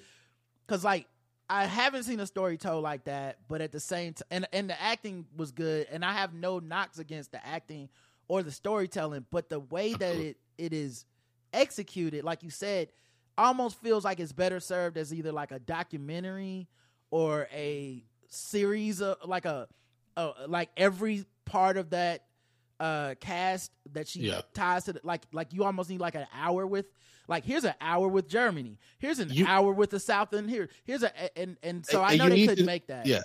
And I felt like you needed to go a little bit deeper into what a caste system is Yeah. and how that gets applied on a global scale, the way Yeah. that she, the journalist, posited. Because for me, when I see the story, you know, about the the black kid at the pool, right like that's a story I've heard so much from family members and just right history in general, right?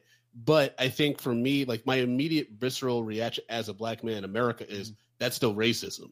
You know, I'm not Yes, you know, it's not this yes. caste system, and so it's like, so then how do you get people like me to change our perspective? which is and I didn't see any. I, I didn't. It just.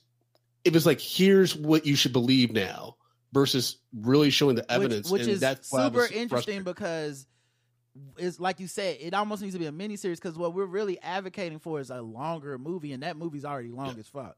So Yeah, like, two and a half hours. yeah, like you can't like you almost need like a a, a class some classroom scenes uh, of her explaining to a uh, to an audience that uh, I mean a group of students who doesn't understand her point and Mm. being like, here's where caste is different than race, and then you know interspersing that throughout the film. And for fe- people listening who are like, why is this? How could it be so taxing? Mind you, this movie opens with a Trayvon Martin reenactment. Yeah, basically. it's it's it's a it's Like, a it's, it's, a film. heavy. I mean, that's what Ava does. That's Yeah. Ava's That's bag. That's her ballpark. in Selma, When they see Selma, I remember when they had that Lakeith scene yeah. when he was running at the. Oh, that's yeah. still uh, when rough. when they see us, if you've ever seen that miniseries, like oh she, yeah, oh god, she, yeah. wants to tell the stories that are the hardest to tell. I, it- I, I give her all the credit for it because I never feel like it's insensitive. Um, No. but it is it is hard work and is it is work. Like like like watching her films Yeah. feels like I'm quote unquote doing the work. Um, and I know there's black people that avoid that. I'm not telling you not to avoid it. I'm not judging you, but it is that this is another one of those films for her. Um, but yeah, I, like I said, it, it feels like the kind of thing that if if if other movies copied this movie, I would not be surprised because she did manage to take a type of text and turn it into like a film that from a from something that is not yeah. really a a, a, a, a like that book's not a movie. You know what I mean? Yeah, but that's fucked up though, Rod. Because now that you said that, you know there's going to be like some white Oh, yeah. avant-garde director that's going to do a similar thing and get Mhm. all the accolades. Mm-hmm. Because I do think that the way that you know Ava recently posted something I think on Instagram that was a bit like you know expressing her frustration and things like that, and I, I'm just like, oh, I hope this doesn't hurt her ability to get funding for another movie. Because Mm. this movie also the thing with Origin is that it felt like she was squeezing the most out of the budget she was getting. Oh yeah, but Whatever budget, it was definitely below five mil. I yeah. believe. But it Uh, but it feels expensive and epic. Yes. especially those like those scenes of the past that she puts Mm, throughout, yeah. like set pieces and shit. Like I'm, I mean, I'm, I mean, I, I'm sure they probably went to Germany to film some of that shit. But like, there's moments visually in this film that really did floor me. Like when she's standing on top of of that thing in Germany, and they Mhm. do the they go underneath and then pan up through the street, and I'm just like, fuck that, like. That, yeah, I, yeah, I, it's tough. Man, even like the, in India, the, the the the them using the oil to like keep themselves from the filth of cleaning that shit, and like, Yeah. so like, yeah, it's a very powerful film to me, but also like, it's a, it's like half documentary, half film, half eh, like it's a lot of it's being a lot, and I knew it was gonna probably take a hit for being a, a lot of different things to people, but. Um, sure. But yeah, I did. But uh, she's another person whose work I enjoy because I think she has great intention in her execution, and it's never porn. You know what I mean? I know No, people it's always not. like She- she it's trauma cares. porn. She doesn't do that Yeah. shit. It's it's It, did, it definitely didn't feel like that. It just Yeah. was very true, like you said. It's it's real, and she doesn't pull back from people that go through harrowing life experiences, like right. between when they see us and then that, you know, and Selma also. Yeah, But in this movie, Aunjanue Ellis's journalist uh, character has a lot of loss, and Yes. we see that yes. throughout the two and a half hours. And you're just like, And bro, I went and looked that shit up after the film because I'm like, was this a like we need to give Aunjanue Ellis like so she can get the best actress now? We got to give her a lot of dramatic scenes. And I went and looked it up. I was like, oh no, that happened for real Mhm. to Yep. Isabel Wilkerson, and I at, and it also immediately made me think of the toll writing that book must have taken on her and all the shit she went through. Like, I honestly, it's just I don't even know how to tell you. It's just more of a like. It's unfortunate that all that shit is real because it's all a drag, and that's what most people walking out the theater are gonna take with them is just like what a drag, as opposed to like, wow, that was some harrowing, real shit that that Isabel Wilkerson went through to give us her thesis. But I agree with you. I still do feel like we needed more of an explanation of the thesis of why caste versus race is central to her book. And I don't think we really got that in the film. And also, I think Chris Pine needs to watch his back because Jon Bernthal has Yo. now moved up the scale. He for- coming for that, is- that spot. Chris Pine, Jon Bernthal, and who's uh who's another white dude that like especially black women are like, Yeah. we love this motherfucker. John think, uh, Bernthal, John, Jon Bernthal's white allyship in that movie. yeah, he's might, it- just it in general be- because he did the Wind River too. He was a partner for the indigenous woman. Like he's Yeah. he's out here repping uh, even in the love um, the Ba- even in the um Baltimore Gun like miniseries, Oh, yeah, on, yeah, yeah. like he be doing like some woke work. I don't know if the white people are aware of it, but he do work. but the, but listen, this character in this film and the lengths that this man went through to be a good white man. Like his allyship score is off the fucking Oh, yeah. charts. like I kept waiting for something to happen with Yo. this character. Like the one Yeah. argument that he gets in with his wife, he's right. Like like I was waiting on it to be like, oh, they was fighting, and then because he a white man, he said some bullshit. The whole time I was like, nah, he telling the truth. He spit he spitting facts. You need to listen to him, girl. Oh, Yep. what a character. when his mother in law was kind of reading him about white people, he was just sitting, he just looked at her teary eyed like, I know. I said, damn, they got jobs. hey, when the nigga first shows up and oh, immediately the tells one? the white Yeah. he white splains mansplains to the other white man like you gonna listen to this black woman now you get in there and you do what she tells you and you don't come out until it's done i don't want to hear that bullshit and then he looked at her and was like i'm sorry I, i'm sorry did i just mansplain i didn't mean to do that i, I apologize and i said this man is gonna he should win an oscar for something I mean, I thought he should have been nominated for King Richard. Honestly, I thought he was fantastic in that. Like, Yeah. he's he's been doing it. Like, we need a we thing. need a best ally award at the at the NAACP. Uh, at the Image Awards, and he would be. he- listen, he'd be a shoe in. He might. We might name it after him after his last like five years of work. We might. It might be the the Jon Bernthal White Ally Award at the NAACP. Oh man! All right, look, we're having a good time, but uh, we gotta we gotta like do some news and talk some games if you got uh, just a little bit more time, man. Um, Yeah, man, let's rock. Let's all do right. it. So first of all, oh shit, I gotta play music, uh, so I know where to put commercials later. One second.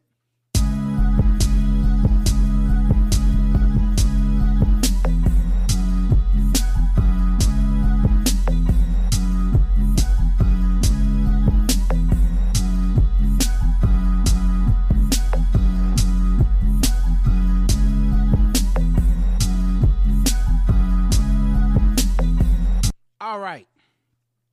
Nicki Minaj is freaking the fuck out because uh, Megan Thee Stallion put out a song called "Hiss."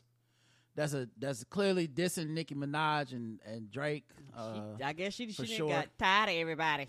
Right. And she has a line, these hoes don't be mad at Megan, these hoes be mad at Megan's law, which refers to a Oh. U.S. law requiring law enforcement to share information about registered sex offenders with the public. And we know Nicki Minaj is married to her husband, Kenny, Kenneth Petty, uh, who is a convicted sex offender. Um, and so uh, this has started a um, complete meltdown online for Nicki Mhm. Minaj. Like Instagram live videos. I think she even did her like Apple radio show. Uh, she had a line that was kind of corny about uh, Megan getting shot in the foot. Uh, that was like, Yeah. yeah, ever ever since Safaree stopped ghostwriting for her, her bars haven't been great. man. Uh, sad I, to I'm just saying. I'm just saying. Like, did he write monster the verse on Monster? Because I feel like I that was her Kanye, peak. I thought Kanye wrote that.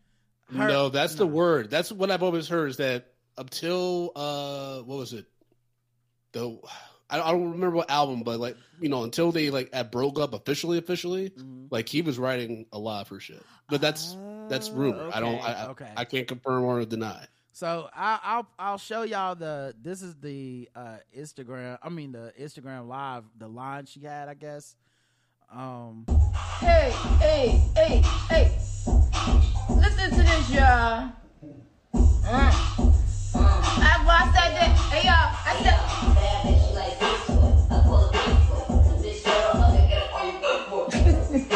so it says bad bitch she like six foot I call her Bigfoot bitch fell off I said get up on your good foot.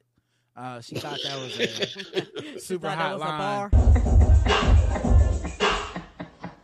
and then she ran it back.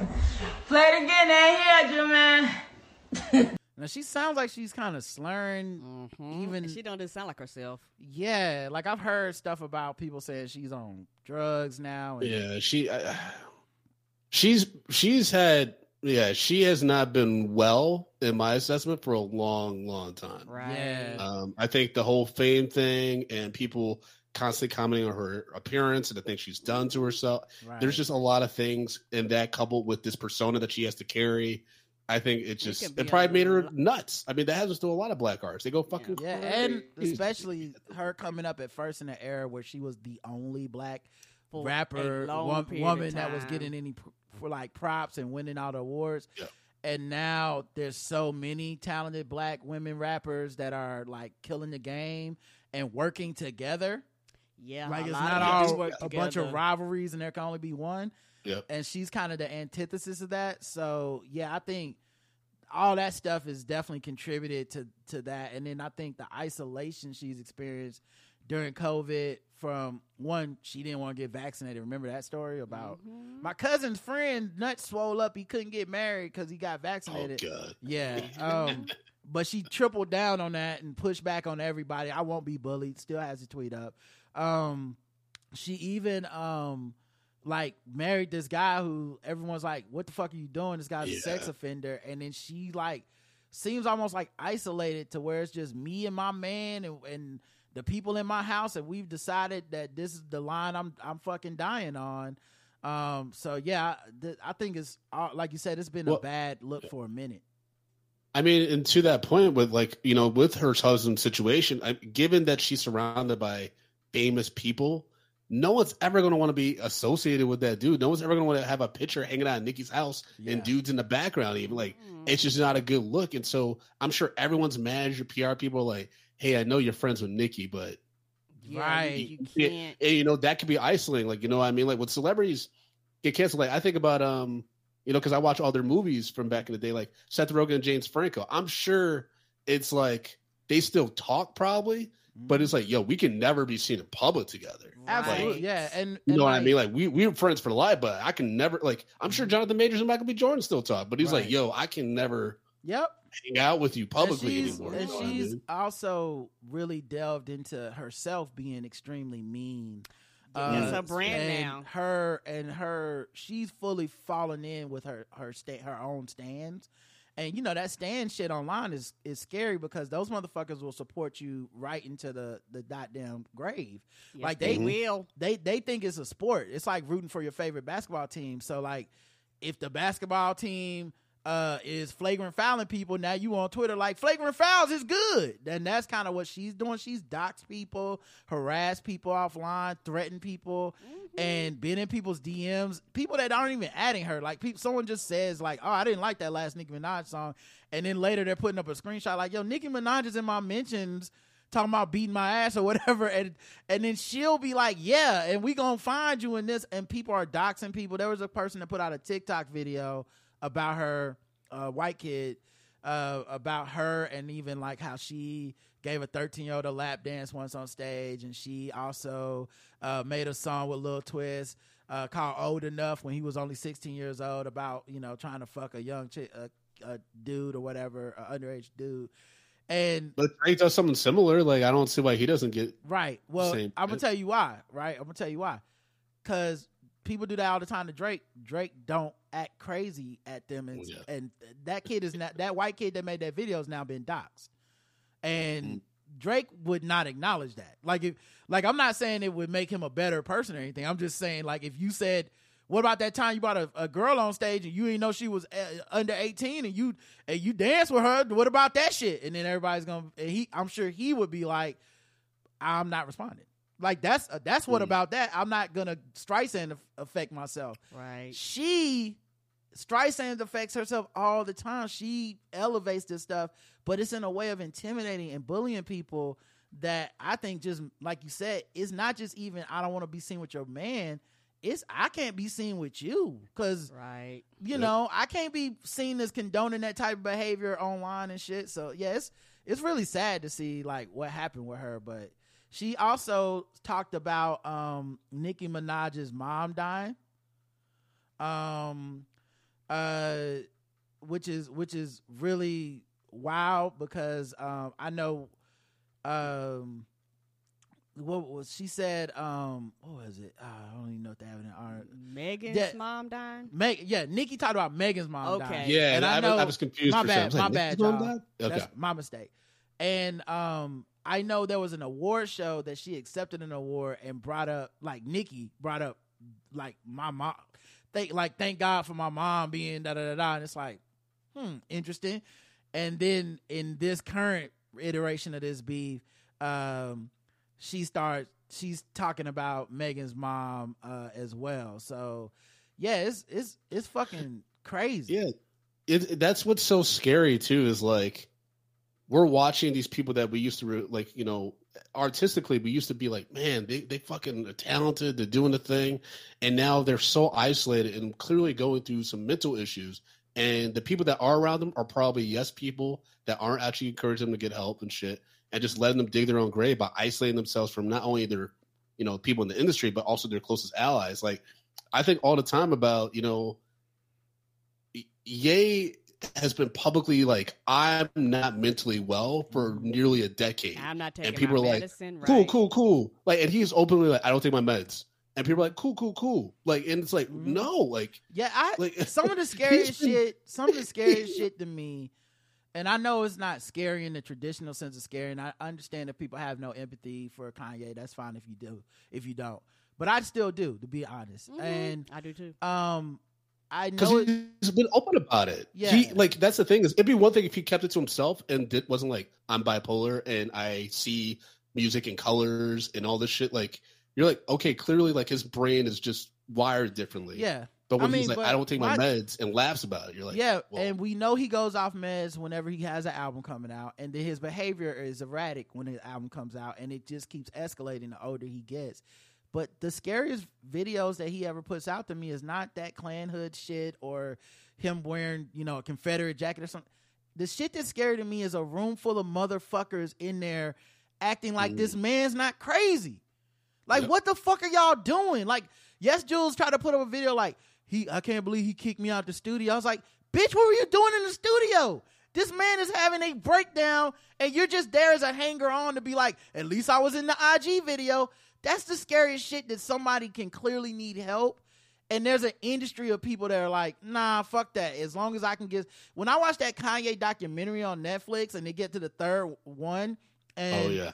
yeah. and he's hanging out with these white people that clearly do not know or give a fuck about anything about him, but they but they love being in a room with Kanye West, and they're sitting. He's doing these crazy rants, and they're sitting up there like, mm-hmm, yep, that makes sense. And I'm like, he'll never get out of this psychosis well, that, because yeah. because people have joined him in the psychosis by validating it, and to a certain extent, I know people don't feel this way, and it's fine. We can disagree, but I think even entertaining the stuff he says as something worthy of pushback that we need to like openly like debate with him, Mhm. it also validates his insanity. It, we are still because we're treating him like, hey man, you want to run for president? That's a thing we need to discuss, as opposed to being like, that's a thing a crazy person is doing, and we should look at him the same way you look at someone in the streets yelling and be like, Yes. and when I see that, I go, that person needs help. I don't go, I would like to debate this man.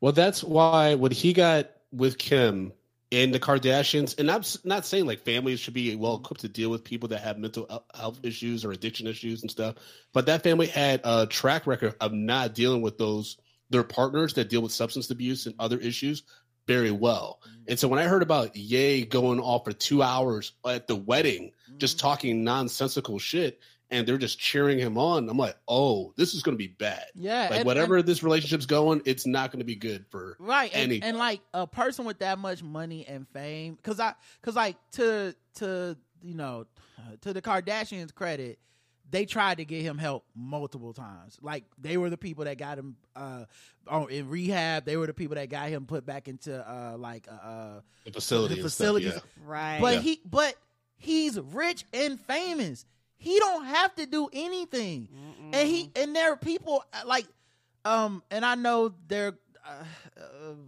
yeah, Yeah. it, it- there are going to be people that are going to say like, "Well, this woman's a victim or whatever." But his new quote unquote wife, that shit to me, they're to be. I know people already like, and I'm sure she's to do it when she leaves. And be like, "This man victimized me. I was only did." But like, you're willingly putting yourself in this situation, being in camera, being in every magazine to be like. Yeah, dress me like a doll, even though you said that stuff about Kim K or whatever. I don't give a fuck. I just I need to be famous. I don't have any talent either. That shit scares the fuck out of me that there are Yeah. people like that out there. And I'm sure she's gonna hop whenever she gets out of there, she's gonna be like, he victimized me. And I'll give the um Kardashians credit to that too. They still never did that move, which I everyone said they were gonna do. They said whenever that marriage dissolved, Kim was gonna be out here like this black brute attack. But she's like, that's the father of my kids. Right. Yep. He's on he's on fucking Instagram threatening me her and she's on some like guys he you know he has mental health issues. So like there's a there's and they're more he almost took them out of their reality TV sphere to to deal with some real shit. But Right. Yeah. he's it, he's so rich and famous unless he wants to deal with it, no one's gonna deal with it. And uh, so yeah, it, it is scary. And I think Nicki is very much aligned, not in the the bipolar thing, but aligned in the same like I'm surrounded with people that just say yes to every fucking thing I say and do. They act like everything is cool, and I, and then because of that, I don't have to deal with the way society sees how I'm fucked up because the people in my house don't think I'm fucked up. Karen then Brandon. I, I, I agree. And also, it's one of those things, too, uh, when it comes to the Kanye Kim thing, people c- cannot divorce the things that happen with the Kardashians from the reality of Kanye. Mm. And I think because of that, people make assumptions that we don't really know. People assume that they didn't help these people. We don't know what them pe- what they did behind the scenes, how they reached out. What, like we don't know. And these are grown ass adults. You can't make people go to facilities to have money. You can't make people do anything.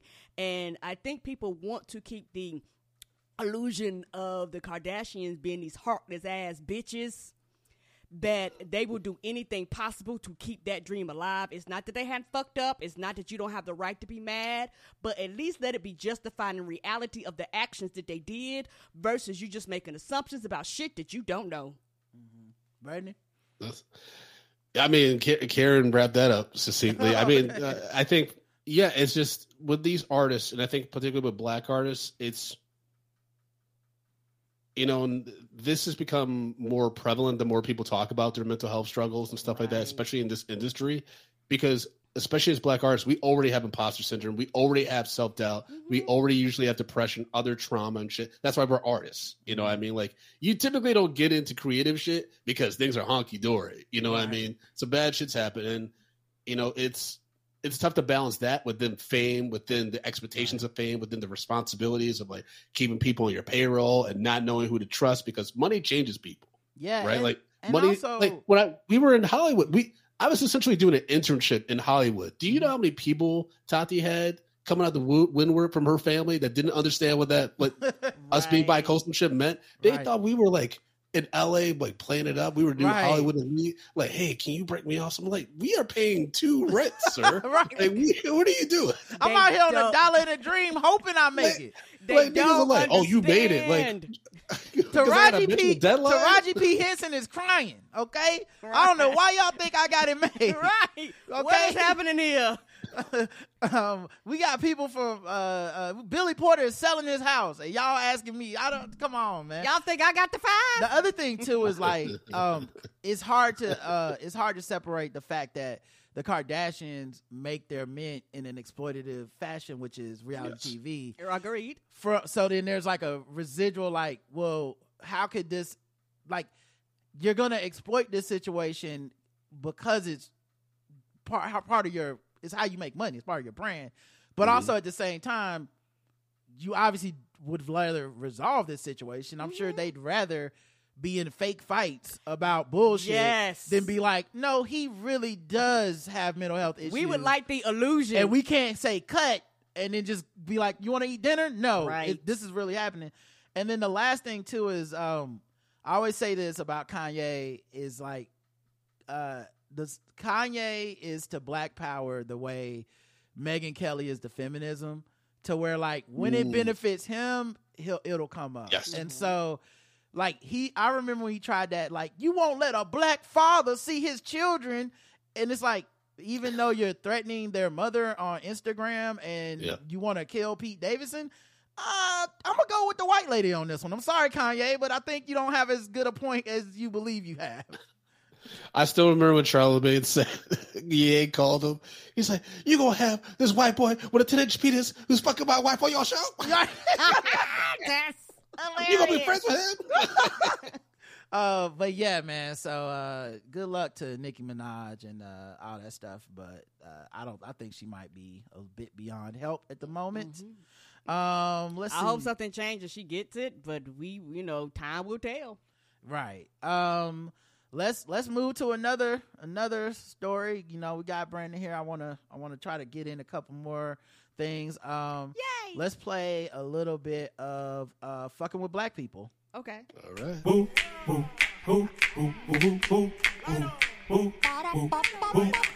Hey, we're just fucking with them people because they black.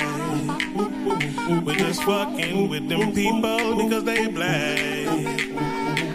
Just fucking with them black people. We're just fucking with them blacks. We're just fucking with, fucking with black people. Hey, hey, do All right. Fucking with black people. Go around the globe, find different articles that make us feel fucked with, and assign point scores from zero to 100 in intervals of 25, or if it makes us real mad, Dracarys.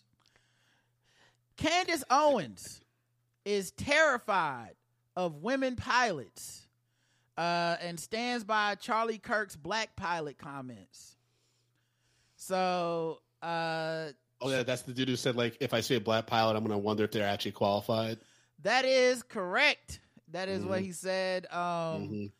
uh let me see if I can play it. My story hits. That's why, and that's why I think this United story and the DEI story hits so hard because we've all been in the back of a plane when the turbulence hits, or when you're flying through a storm and you're like, "I'm so glad I saw the guy with the right stuff and the square jaw get into the cockpit before we took off."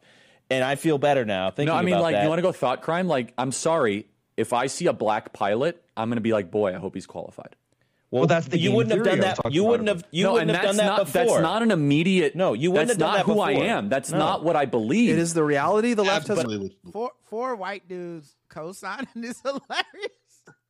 Four Yo. white dudes. Yo, that's the thing with these shows, and that Tati actually brought that up uh, the other day. She was watching a, a news show. Three white guys on the panel talk about women issues, Right. and she's like, she's like, "Yo," but I'm like, the producers don't even care anymore. No one cares about the optics of this shit anymore. Bruh, mm-hmm. the- oh my god, four white dudes being like, "No," and you're not racist at all. Like that's not even what you really believe, right? Yes, it is. And him being like, "Yeah, that's what I believe." Okay, well that's cool too. Like, but but to top that off, because that's already pretty fucked. Fuck, you know, fuck with us. Mm-hmm. Candace Owens saw that and said, "Oh, let's double down." Unfortunately, that is the reality of what happens when it comes to DEI. And what he is remarking on is true. I would be terrified if I got onto a plane and I saw a woman uh, flying the plane. And I know that we have the United CEO saying that he just wants to fulfill a quota. He just wants there to be more women and wants there to be more black people. And he's not concerned at first with qualifications. That is something that should alarm all of us, guys, honestly. So Um, if I'm a black pilot that had to be a pioneer in my industry because there's so few of us, and I finally get this job, and I'm finally at the helm of a fucking Delta 73, whatever the fuck, and then I got to deal with now white passengers and Candace Owens being like, "Is he qualified?" Yeah, bitch, do you know what I went through? This should be a movie about me. right, and, and Sorry, Michael mind- B. Jordan. Right. Yes! Keep, in, keep in Outta here. mind, he said black people. She took it to women. I'm like, first of all, women out there got to Now, why am I in it? want to know why they in it because they didn't they didn't say shit And- about women. And then also, I can't imagine if it's a black woman pilot, she's just gonna jump out the damn side of the door. and Where where does she think they come from? Like she just thinks they go into Starbucks and be like, "Hey, you look like you Right. like planes. Come over here." Right. Like people just showing up applying for the job. Are like, hey man, I heard y'all need black women pilots, and uh, I played a few games of uh of of of, of like Virtua Fighter and uh and, Mi- and and Plane Simulator on Microsoft. Uh, y'all hiring? uh, A, maybe it's just me. I don't give a fuck who's flying the plane. As long as we get there safely, I, I'm ass- I'm under the assumption that you have met all the qualifications to get the job. Mm-hmm. Us, you, Thousand would, us, you wouldn't be in, in up there in the fucking first place. They, they, it's not like they let anybody just walk off the street and be like, "Here, bitch, fly this goddamn plane." You had to go through some form of training to do this anyway. And them saying white men you agree with, uh, May probably was in the comment section, and when you put your baby up online. So what are we talking about Yeah, they- here, they ma'am? clown- Uh, what are we talking about here? Karen, for those that don't have the background on that, Candace Owens had put up a picture of her biracial baby that she had with her white husband, and her own commenters were saying racist shit about her baby. Yes, they were. because she covets a racist follow fan base, and they didn't decide to make her the exception. They're like, uh, and yo, baby is ugly and black too, because all ugly black people uh, are ugly, and that's why we support you because you say shit like that too. Uh, so yeah, I definitely hear you on that. I personally think if we're gonna be racist about people flying planes, we should be racist against white guys. Yep. I mean, who's most likely to have got in there skating by on some privilege? It's not the, the black people. And also, statistically, just because they're primarily the main pilots, they're the ones that crash the most. Yeah. Just saying. Honestly, that's how I'm not even gonna lie, man. I definitely am reverse racist sometimes with certain shit. I'll be like, because I know this motherfucker went through hell to get this job. You know what I mean? Like, people be like, oh, like I, I uh, if I see a, if I have a black doctor, I'm like, oh, I know that motherfucker got straight A's. They not. They He dou- repli- I, I, know they guarantee you, dou- he was the top one percent of the class. The fuck we talking about they here? was double checking his test. They like, let me see that again. Uh, hey, that can't be right. and then ask you random questions on the spot. Well, I'll be damned. You really did get all the answers right. All right. Well, I guess you can go ahead and make the first, uh, be the first uh, uh, intern because we're not gonna make you a doctor right away. That's crazy. That's for white folks. You get to be an intern in the mailroom and work your way up to doctor. That's how they do us. So yeah, I. It, it Ah, is. ah. It is fucked up. Zero to hundred in intervals of twenty five. Karen, what would you score this? Oh, Dracarys, just because it's Candace Owens Mm-hmm. and anything she says just makes my skin crawl. Uh, because it's dries, dries her edges. Get out of here, ma'am. All right, Brandon. I'm gonna say Dracarys too, just because she is, she is the t- type of person that's gonna constantly get a negative reaction from other black people around her. That's gonna constantly reinforce these weird fucking uh, conservative views she has. So there's never gonna be a like come to Jesus moment with her, Yeah. right? And she's just gonna keep saying provocative shit like this to rile people up, and it's just given the state of the country right now, like.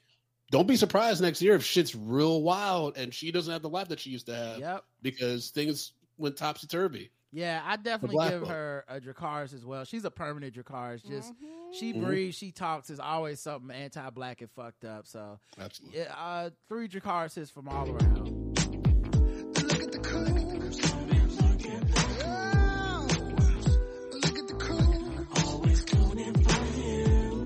Um. All right, let's do some guess the race so that we can uh, get the full circuit with. Uh, I know, I know, I know. I'm rushing through, but I just want to make sure that we get to do all the fun stuff with uh, Brandon. So uh, let's do some uh, guess the race. This time for guess the race. This, this, this, this time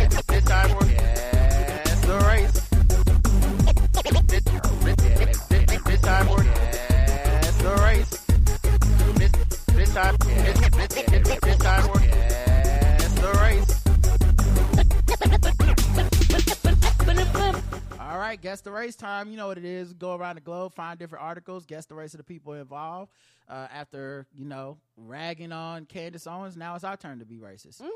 Um, boyfriend busted for dressing in drag to take career exam for girlfriend. Uh, so a 26 year old man named Angrez Singh has been arrested after allegedly masquerading as his girlfriend so he could take an exam on, in her stead. Uh, he tried to enter the examination hall by changing his appearance, a police spokesman said. Uh, Singh had been attempting to take a recruitment test for his girlfriend, Paramit Kaur, uh, or Paramjit Kaur, 34, at the DAV public school in Kat Kapura, Punjab. Uh, earlier this month, the Indian Express reported. Kaur had reportedly previously failed the exam, a prerequisite to become a healthcare worker. To deceive, uh, test this some DEI shit. To deceive the test. Hold on, Candace. You might owe your apology. The t- the test the test of the deceived test officials, the undercover lover, shaved his facial hair, applied makeup, and got gussied up in women's clothes before entering the exam room. Don't you think somebody gonna know who she is? He even went so far as to forge his girlfriend's voter card ID uh, card and uh, her Aadhaar card, which is a 12 digit unique identity number, to make the illusion ironclad. Okay, tell me you want to dress up as a woman without telling me you want to dress up as a woman. Right? Because you, you took this to the next level. Uh, the photos depicted the human chameleon allegedly disguised as his other half as the Baba Farid University of Health Sciences in Punjab. Unfortunately, he failed the exam. Oh. That's hilarious. So all that so work. they both failed. all that fucking work. I But how much though? But how much? Right. Do we put know? on stockings and shit. They let's see. They didn't say what the score was, but It'd be so sad if it was like by a point or some shit. Right, the way like, you- "Ah!" you did all. You spent more time dressing up and faking IDs than studying the exam yourself. Exam officials reportedly grew suspicious after noticing that his face didn't match the picture on the application form. Authorities subsequently, yeah, see, I don't think this was a test he took in a class he was in, Karen. I think it's like when you take the ACT or the SCT, uh, SAT. You show up at a facility Oh, to take this oh, test. Okay. So it wasn't like, oh, no one's gonna notice that it's not your like like your teacher that sees her every day. Okay, notice. so Yeah. so it's, yeah, so it's just like a teacher, and everybody just kind of shows. So right. Right. they don't know what nobody looks not like. Not even a teacher, probably, probably Right. just a test distributor. Correct. Authorities authorities subsequently ran Singh's biometrics and discovered they didn't match the ones kept on record. What does that mean? Run someone's biometrics? they taking fingerprints. Right. What is that? The con artist was subsequently arrested for his bizarre cheating tactic. Uh, police also accused Kaur of conspiring with her boyfriend as they believe he wouldn't have been able to enact the deception without her consent and possible assistance. Well, that's obvious. The couple are currently facing multiple charges, while police have since launched an investigation into how he managed to forge the documents. Uh, uh, the police said a man can take such a risk only for his girlfriend. Uh, so, all right, guess the race, Karen. What's the name again? His name is Angrez Singh. I am going. Well, you. s- This is a catch twenty two because the name sounds Asian, but you said the Indian news reported on it. Well, Indians also considered Southeast Yeah, it's Asian. Yeah. Okay, Asian, yes. Okay, so all right, Southeast Asian. Uh, Brandon. Yep, I'm going with Asian as well. All right, the chat room. Goop Scoop Indian. Don't know what that means. Uh, Killers of the Slumdog Moon. that's Yeah, that's a great one. That's That pretty is- damn funny. Was nodding his head side to side when caught Southeast Asian, Indian Tootsie Asian, an extra that got cut from the origin of cast Indian, uh, a ride or die Indian, a Wong, two Wong food. Thanks for everything. Julie Newmar, Indian Southeast Asian Islander, uh, Nan Man, SC Asian, uh, South Asian, the other Indian, not Lily's people. Hasan Minhaj needed to read the story. The Hasan catching a stray. The correct answer is uh, Southeast Asian. Y'all got it right.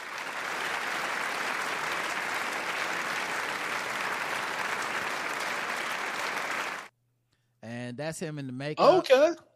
I th- yeah, I thought he kind of pulled it off a bit. I, Okay, uh, yeah. I wouldn't have. I would not have assumed that was a dude. You yeah, know, and somebody in the chat said the biometrics. That's when they do like eye and, and oh fingerprints. man, and I know he like was nervous that. as fuck when they pulled out that eye scanner. Yeah, I don't know if they do height and weight. Somebody said height and weight. So the fact probably, that they had her. Oh no! Wait, that's her. yeah, that's her. Oh, he looks. Oh well. Now, I'm not saying I'm not saying he looks like her. I'm just saying if you didn't know, No, yeah, yeah. yeah. Oh, you and then, but check out the ID, y'all.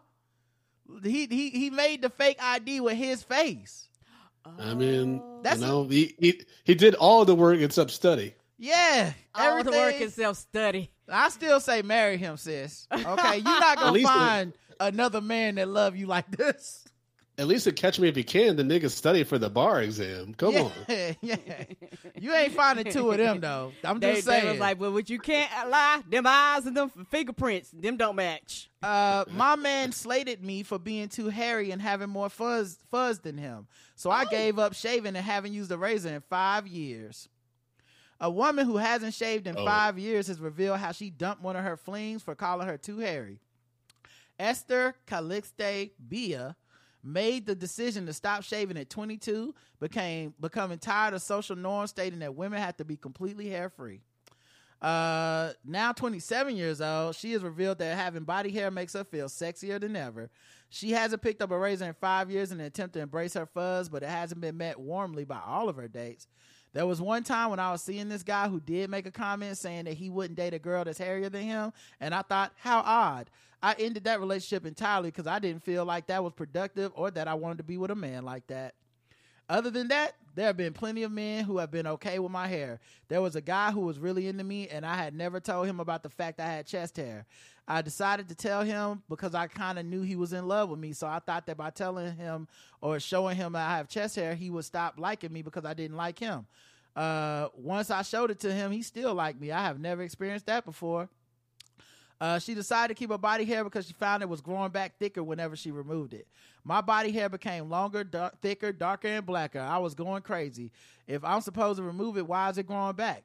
And that's why I have Why is it growing back? and that's why I've been taught since I was a kid and now never question it because I have to remove my body hair simply because I'm a woman.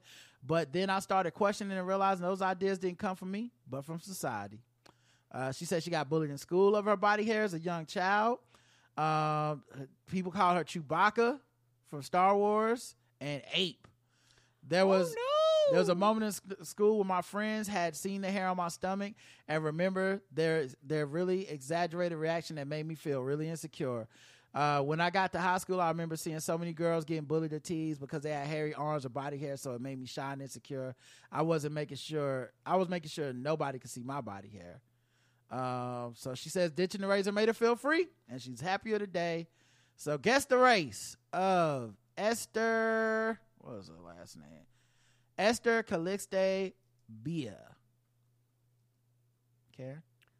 Well, they called them apes, so they got to be black. All right, Karen's going with black. What about you, Brandon? Black or brown? Yeah, I feel I feel like I should recuse myself because I I know the story. Oh, Um, okay. All yeah, right. yeah, yeah. So I, I know what the race is, but um, Free space. Yeah, it's very unfortunate. Latina, Razorback, and front Asian. Couldn't be me black. Girl showed me, me them hairy titties. Latina. It's a trick. I don't know what that race is. Uh, Latina, probably Mexican. Frida Kahlo, great grandbaby. She's Latino. The correct answer is black. Karen, you got it right.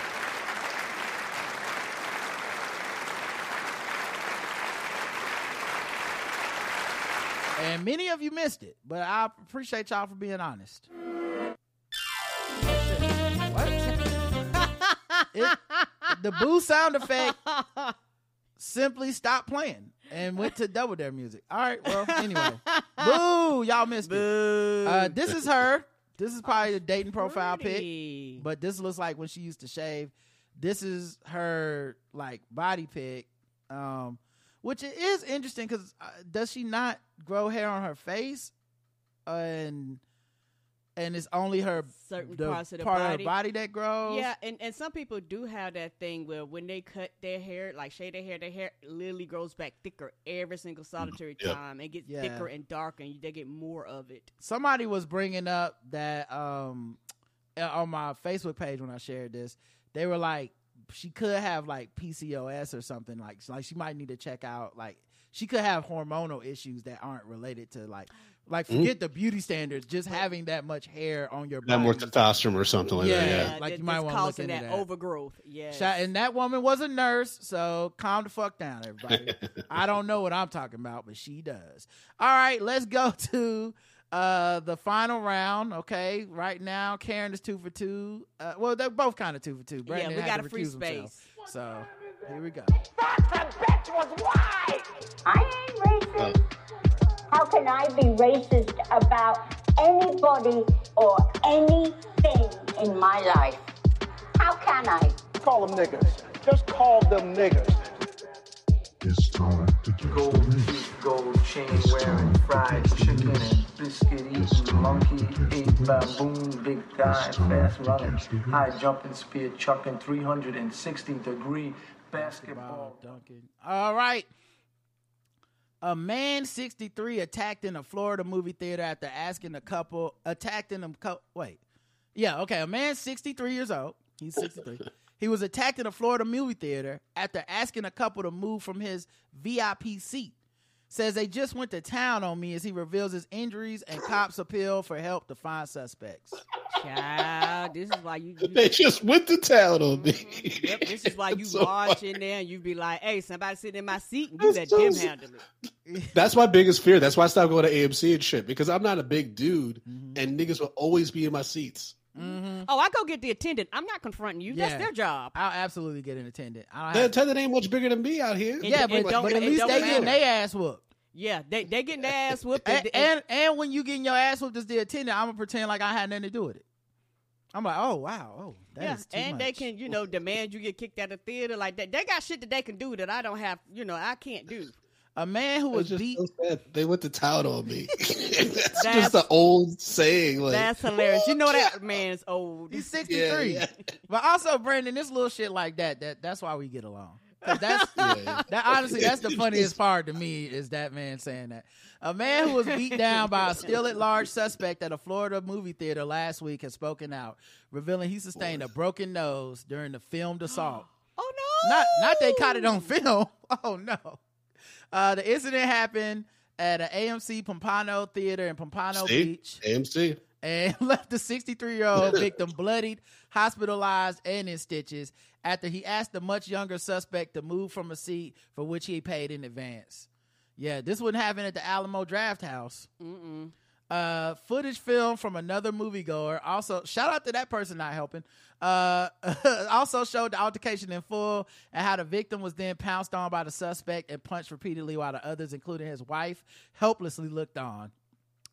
Oh no, he got beat up in front of his spouse. Yeah, bro. Oh man, she probably holding a butter popcorn and stuff like. Oh no, Right. Right, Oh, 'cause- not 'cause- blood in my popcorn. Right, because Oz, he was just guess trying to what? watch the holdovers. She's old too. Like, what the fuck she doing? Uh, now being used uh, as part of a police investigation also shows how the victim at first approached his attacker in a civil manner and asked why he and his female companion were in his pre-booked VIP seats, but that was instead met with a violent assault. Now I do want to see the video because I'm like, how you say civil, but what did you say? Like, did you walk up to them and be like, "Get out of my fucking seat," and then you got your ass whipped, or did you walk over and go, "Um, excuse me, please, kind sir, I want to know." Appearing in a video interview over the weekend, the victim who asked not to be named showed off some of the damage he sustained during the scare and revealed himself to be a disabled veteran. His assailant, meanwhile, remains at large. Um, it happened so fast, he basically sucker punched me, told NBC Miami Friday, some two weeks after he and his wife purchased the tickets uh, for the Insidious The Red Door. So this has been a while ago. Oh god, he got beat up for that. that was gonna be on Max like two weeks later, bro. Just, just oh god. He might not have five for Max. He probably don't even know how to get a Max. You know that old movie. man don't know how to stream. He talking about they went to town. You know that he don't know how to stream, Brandon. And that's a PG thirteen movie. He got beat up by some teenagers. That's what that means.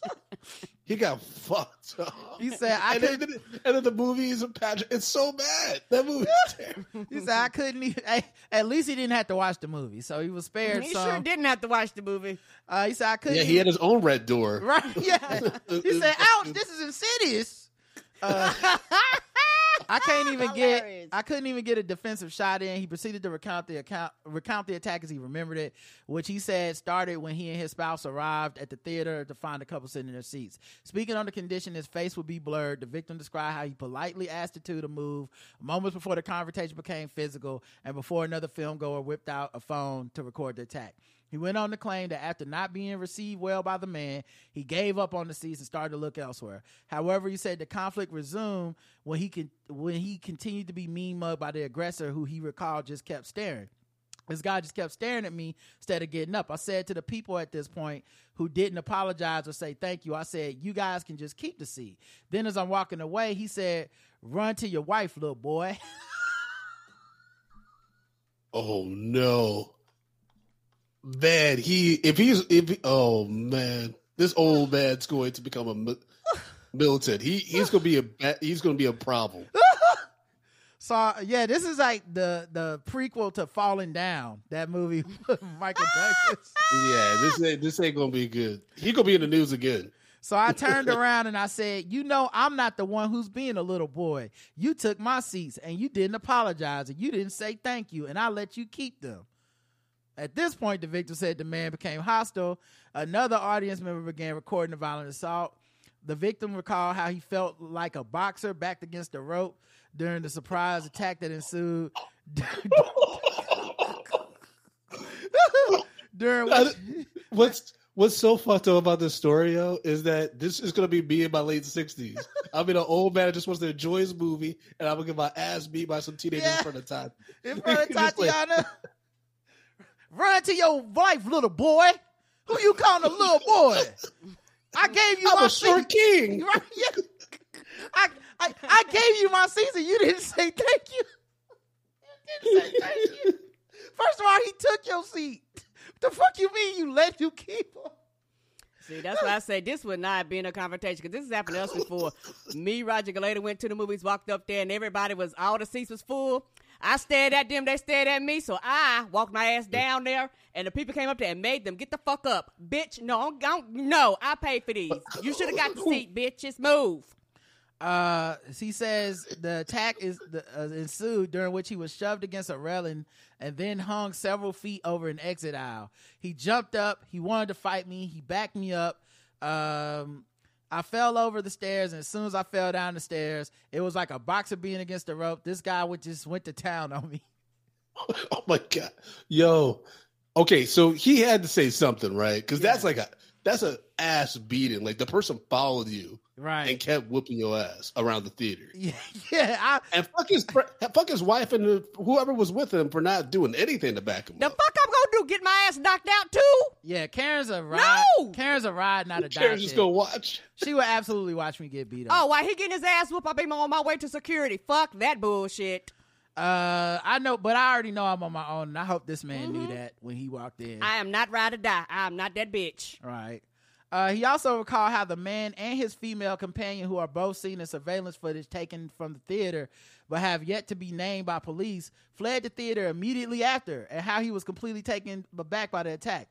I didn't think anybody would be stupid enough to actually start a fight like that in the movies. Well, that that's that's your fault. Mm-hmm. I think about that all the time. Mm-hmm. Maybe it's just how I was raised. I I always think somebody could get it popping no matter where I'm at. Right. And, and, Oh, yeah, and- yeah, right, yeah. And as somebody who's always a de-escalator, like I like like the last thing I want to do is have a confrontation. So in my mind, I'm like, I didn't have shit to do with this in the first place.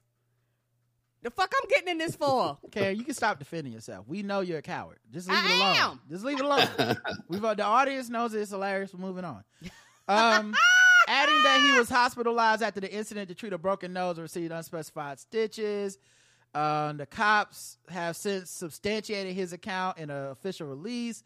They launched a hunt for the pre- perpetrator. Um, and I think that might be that. The subject got so close to the victim that it forced him to take a step back, ending up on the stairs in the aisle in the theater. It said as how the attacker moved toward the victim menacingly before. Oh, this is the police report. Um, in a heated moment, in the heat, in the heated moment, the victim loses his balance and falls down the steps. Uh, Surprised I haven't The subject- elder abuse. the subject is then seen standing above the 63 year old victim before repeatedly punching him in the face until witnesses rushed to the victim's aid and pulled him off. The subject and the adult female went on to leave the theater immediately after. So, man, they didn't even So- get to see so the movie. nobody seen the movie. So it kind of worked out for everybody that they didn't get to see the movie. I mean, at least that's the good part. Um, so guess the race. I have the race of everybody here, but guess the race of the man who got punched. Karen. Everybody's white. Karen says everybody's white. All right, what about you, Brandon? Yeah, I'm going with James Cromwell White. Because anyone that's going to see the Insidious Red Door at, above the age of 20 Mm-hmm. is an old white dude. Okay. uh, got let's see. Got went to town on in 4K AMC America's most cuckolded, cold cocked. I'm sorry, cold cocked. White. So white. Uh, some niggas did this though. Uh, just finished yelling Jews will not replace us white. Oh no, he had Only- khaki pants too. Only white people not embarrassed by going to news to say how they got beat down. That's true. They interviewed him and wrote a play-by-play white. Heartbreak feels good in a place like this. White Magic Johnson oh, Theater activities black, white, white as fuck. Sure, this wasn't in Oakland. Black. Well, the correct answer is he was white. Wrong one. There we go.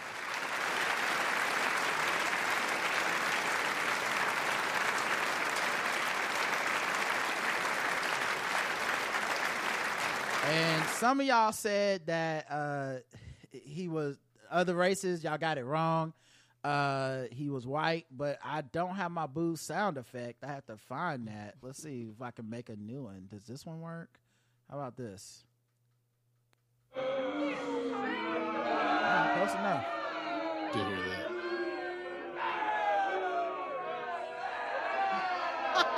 This this one starts off more aggressive. The other These one, motherfuckers mad as hell. the other one slowly gets to this point. This one just starts off with booze. So they blurred his face, but this is the white man that got beat up. Ooh, he got fucked oh, up. Oh, he wearing those shorts? Yeah, you got. Hey, Oh, they went to town on him. Okay, he was not wrong. oh, Yeah. God. And then we have the people that went to town, which Karen Oh, said no. she said everybody was white, but this is not white. These are these are people of color. These are DEI theater goers. Oh, oh, yeah. yes, they are. Yeah. They definitely DEI, and this is why you go get the attendant. Yeah, that old McDonald had some tickets, and they went to town. Man, that, that old white man, like, I got beat up in front of the woman with the big titties. Right. no, so oh, not not, in front of my wife and the big titted woman. Why? A, Why dou- a double a double whammy.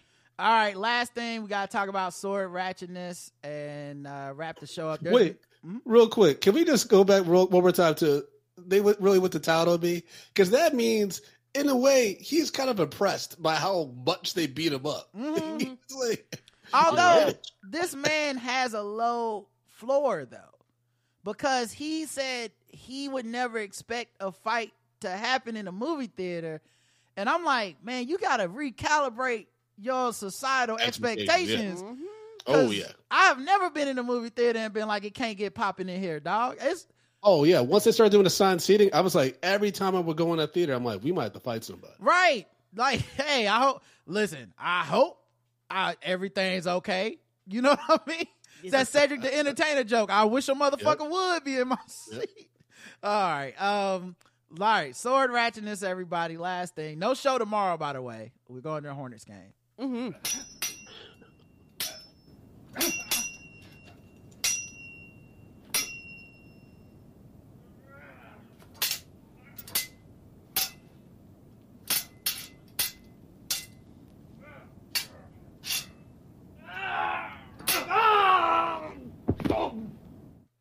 All right. Uh, I might be able to play the. Yeah, I can play the news article for this one. Let me put it on screen for everybody so we can Okay. watch it together. A naked you man sliced up. A naked man with a sword pleads guilty to s- simple to assault charges. I assume by the time he pled guilty, he had put on some clothes though. That's the only thing that makes sense. First, the Dayton Police Department released new information about the naked man wielding a sword in an East Dayton neighborhood. This happened Tuesday on Suman Avenue. Two police officers confronting that man and then shot him.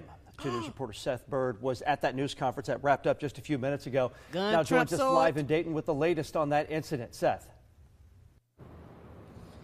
The suspect who charged police officers from his home with a medieval sword has been identified as 34 year old David Showalter.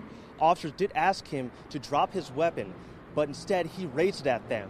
Now we're about to show you the confrontation with police officers and Showalter. These images are graphic in nature, so viewer discretion is advised. Showalter can be seen unclothed and running towards officers Joshua Blankley and John Griffin after they go out of their vehicles. After Showalter got closer, he points the sword at the officers in an aggressive manner, and the officers responded by shooting him in his lower body area. Well, let me he was treated right at a now. hospital and is in serious Number one, uh, you know he's white because they didn't try to. They shot him in the lower body. Like we don't want to kill him. Let's listen to the leg. Yeah, we, let's shoot them in the foot. You know, they with us they always just be go straight for the body. They just straight kill us. Mm-hmm.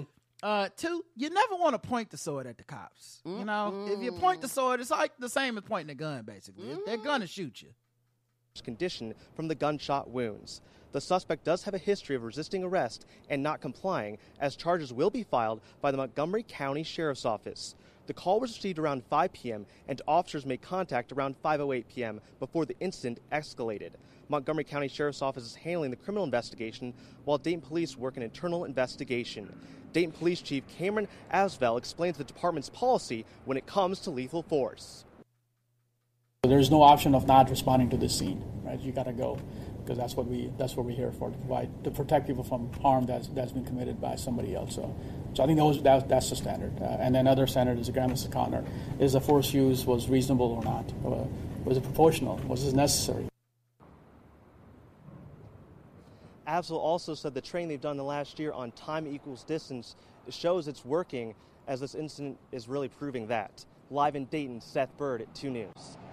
All right, there you go. Once upon Uh, so be careful out there. You see a naked man running with a sword, call the police, run the other way, and uh, hopefully he only get shot in the torso or something. You know. I treat this man just like I treat the movie theater people. They the Yeah, same to me. Yeah, y'all know you run away. Uh, Brandon, tell everybody where to run to so they can go to a, a theater experience where they won't have to worry about getting someone going to town. Town on them. Yeah, hopefully no one gets uh, damn. Yeah, hopefully no one gets stomped out. I mean, we're not gonna be showing Insidious Red Door, so at least you're gonna enjoy something. It's funny that we're Uh, but- like, listen, you can go to a room full of drunk black people and you'll be safe. You go to you go to the theater to see Insidious, you on your own. I mean, you go to AMC in general, you on your own. So, uh, but Drunk Black History on Saturday, February 10th at Caveat NYC in New York City. If you're not in New York City, it's okay. We're going to have live streaming available, but tickets are available at drunkblackhistory.com and uh, 7 p.m. Eastern Standard Times uh, showtime. It's going to be a lot of fun. We're going to be talking about some unsung black heroes and events that had a huge impact on this country's history, as well as having a few drinks and learning at the same time. So, again, drunkblackhistory.com for your tickets for Saturday, February 10th. And also, the podcast is coming back, launching on Friday, February 2nd on all podcast applications. Just look up Drunk Black History. And as always, y'all can follow me at Frodo underscore Blackens on threads and Instagram. Thank you so much again for having me on, y'all. No problem, man. Make sure y'all do all that stuff. We love you, bro. Anytime, We do. Thank you. Love y'all too, always man. welcome to come by. Yeah, anytime. And uh, yeah, man, just just continue success. And I love the Tati. Mm-hmm. And uh, yeah, like I told y'all, show notes. No, no show tomorrow. We won't have time to do it. Uh, we will be back throughout the week though. Uh, so until next time, I love you. I love you too. Mwah.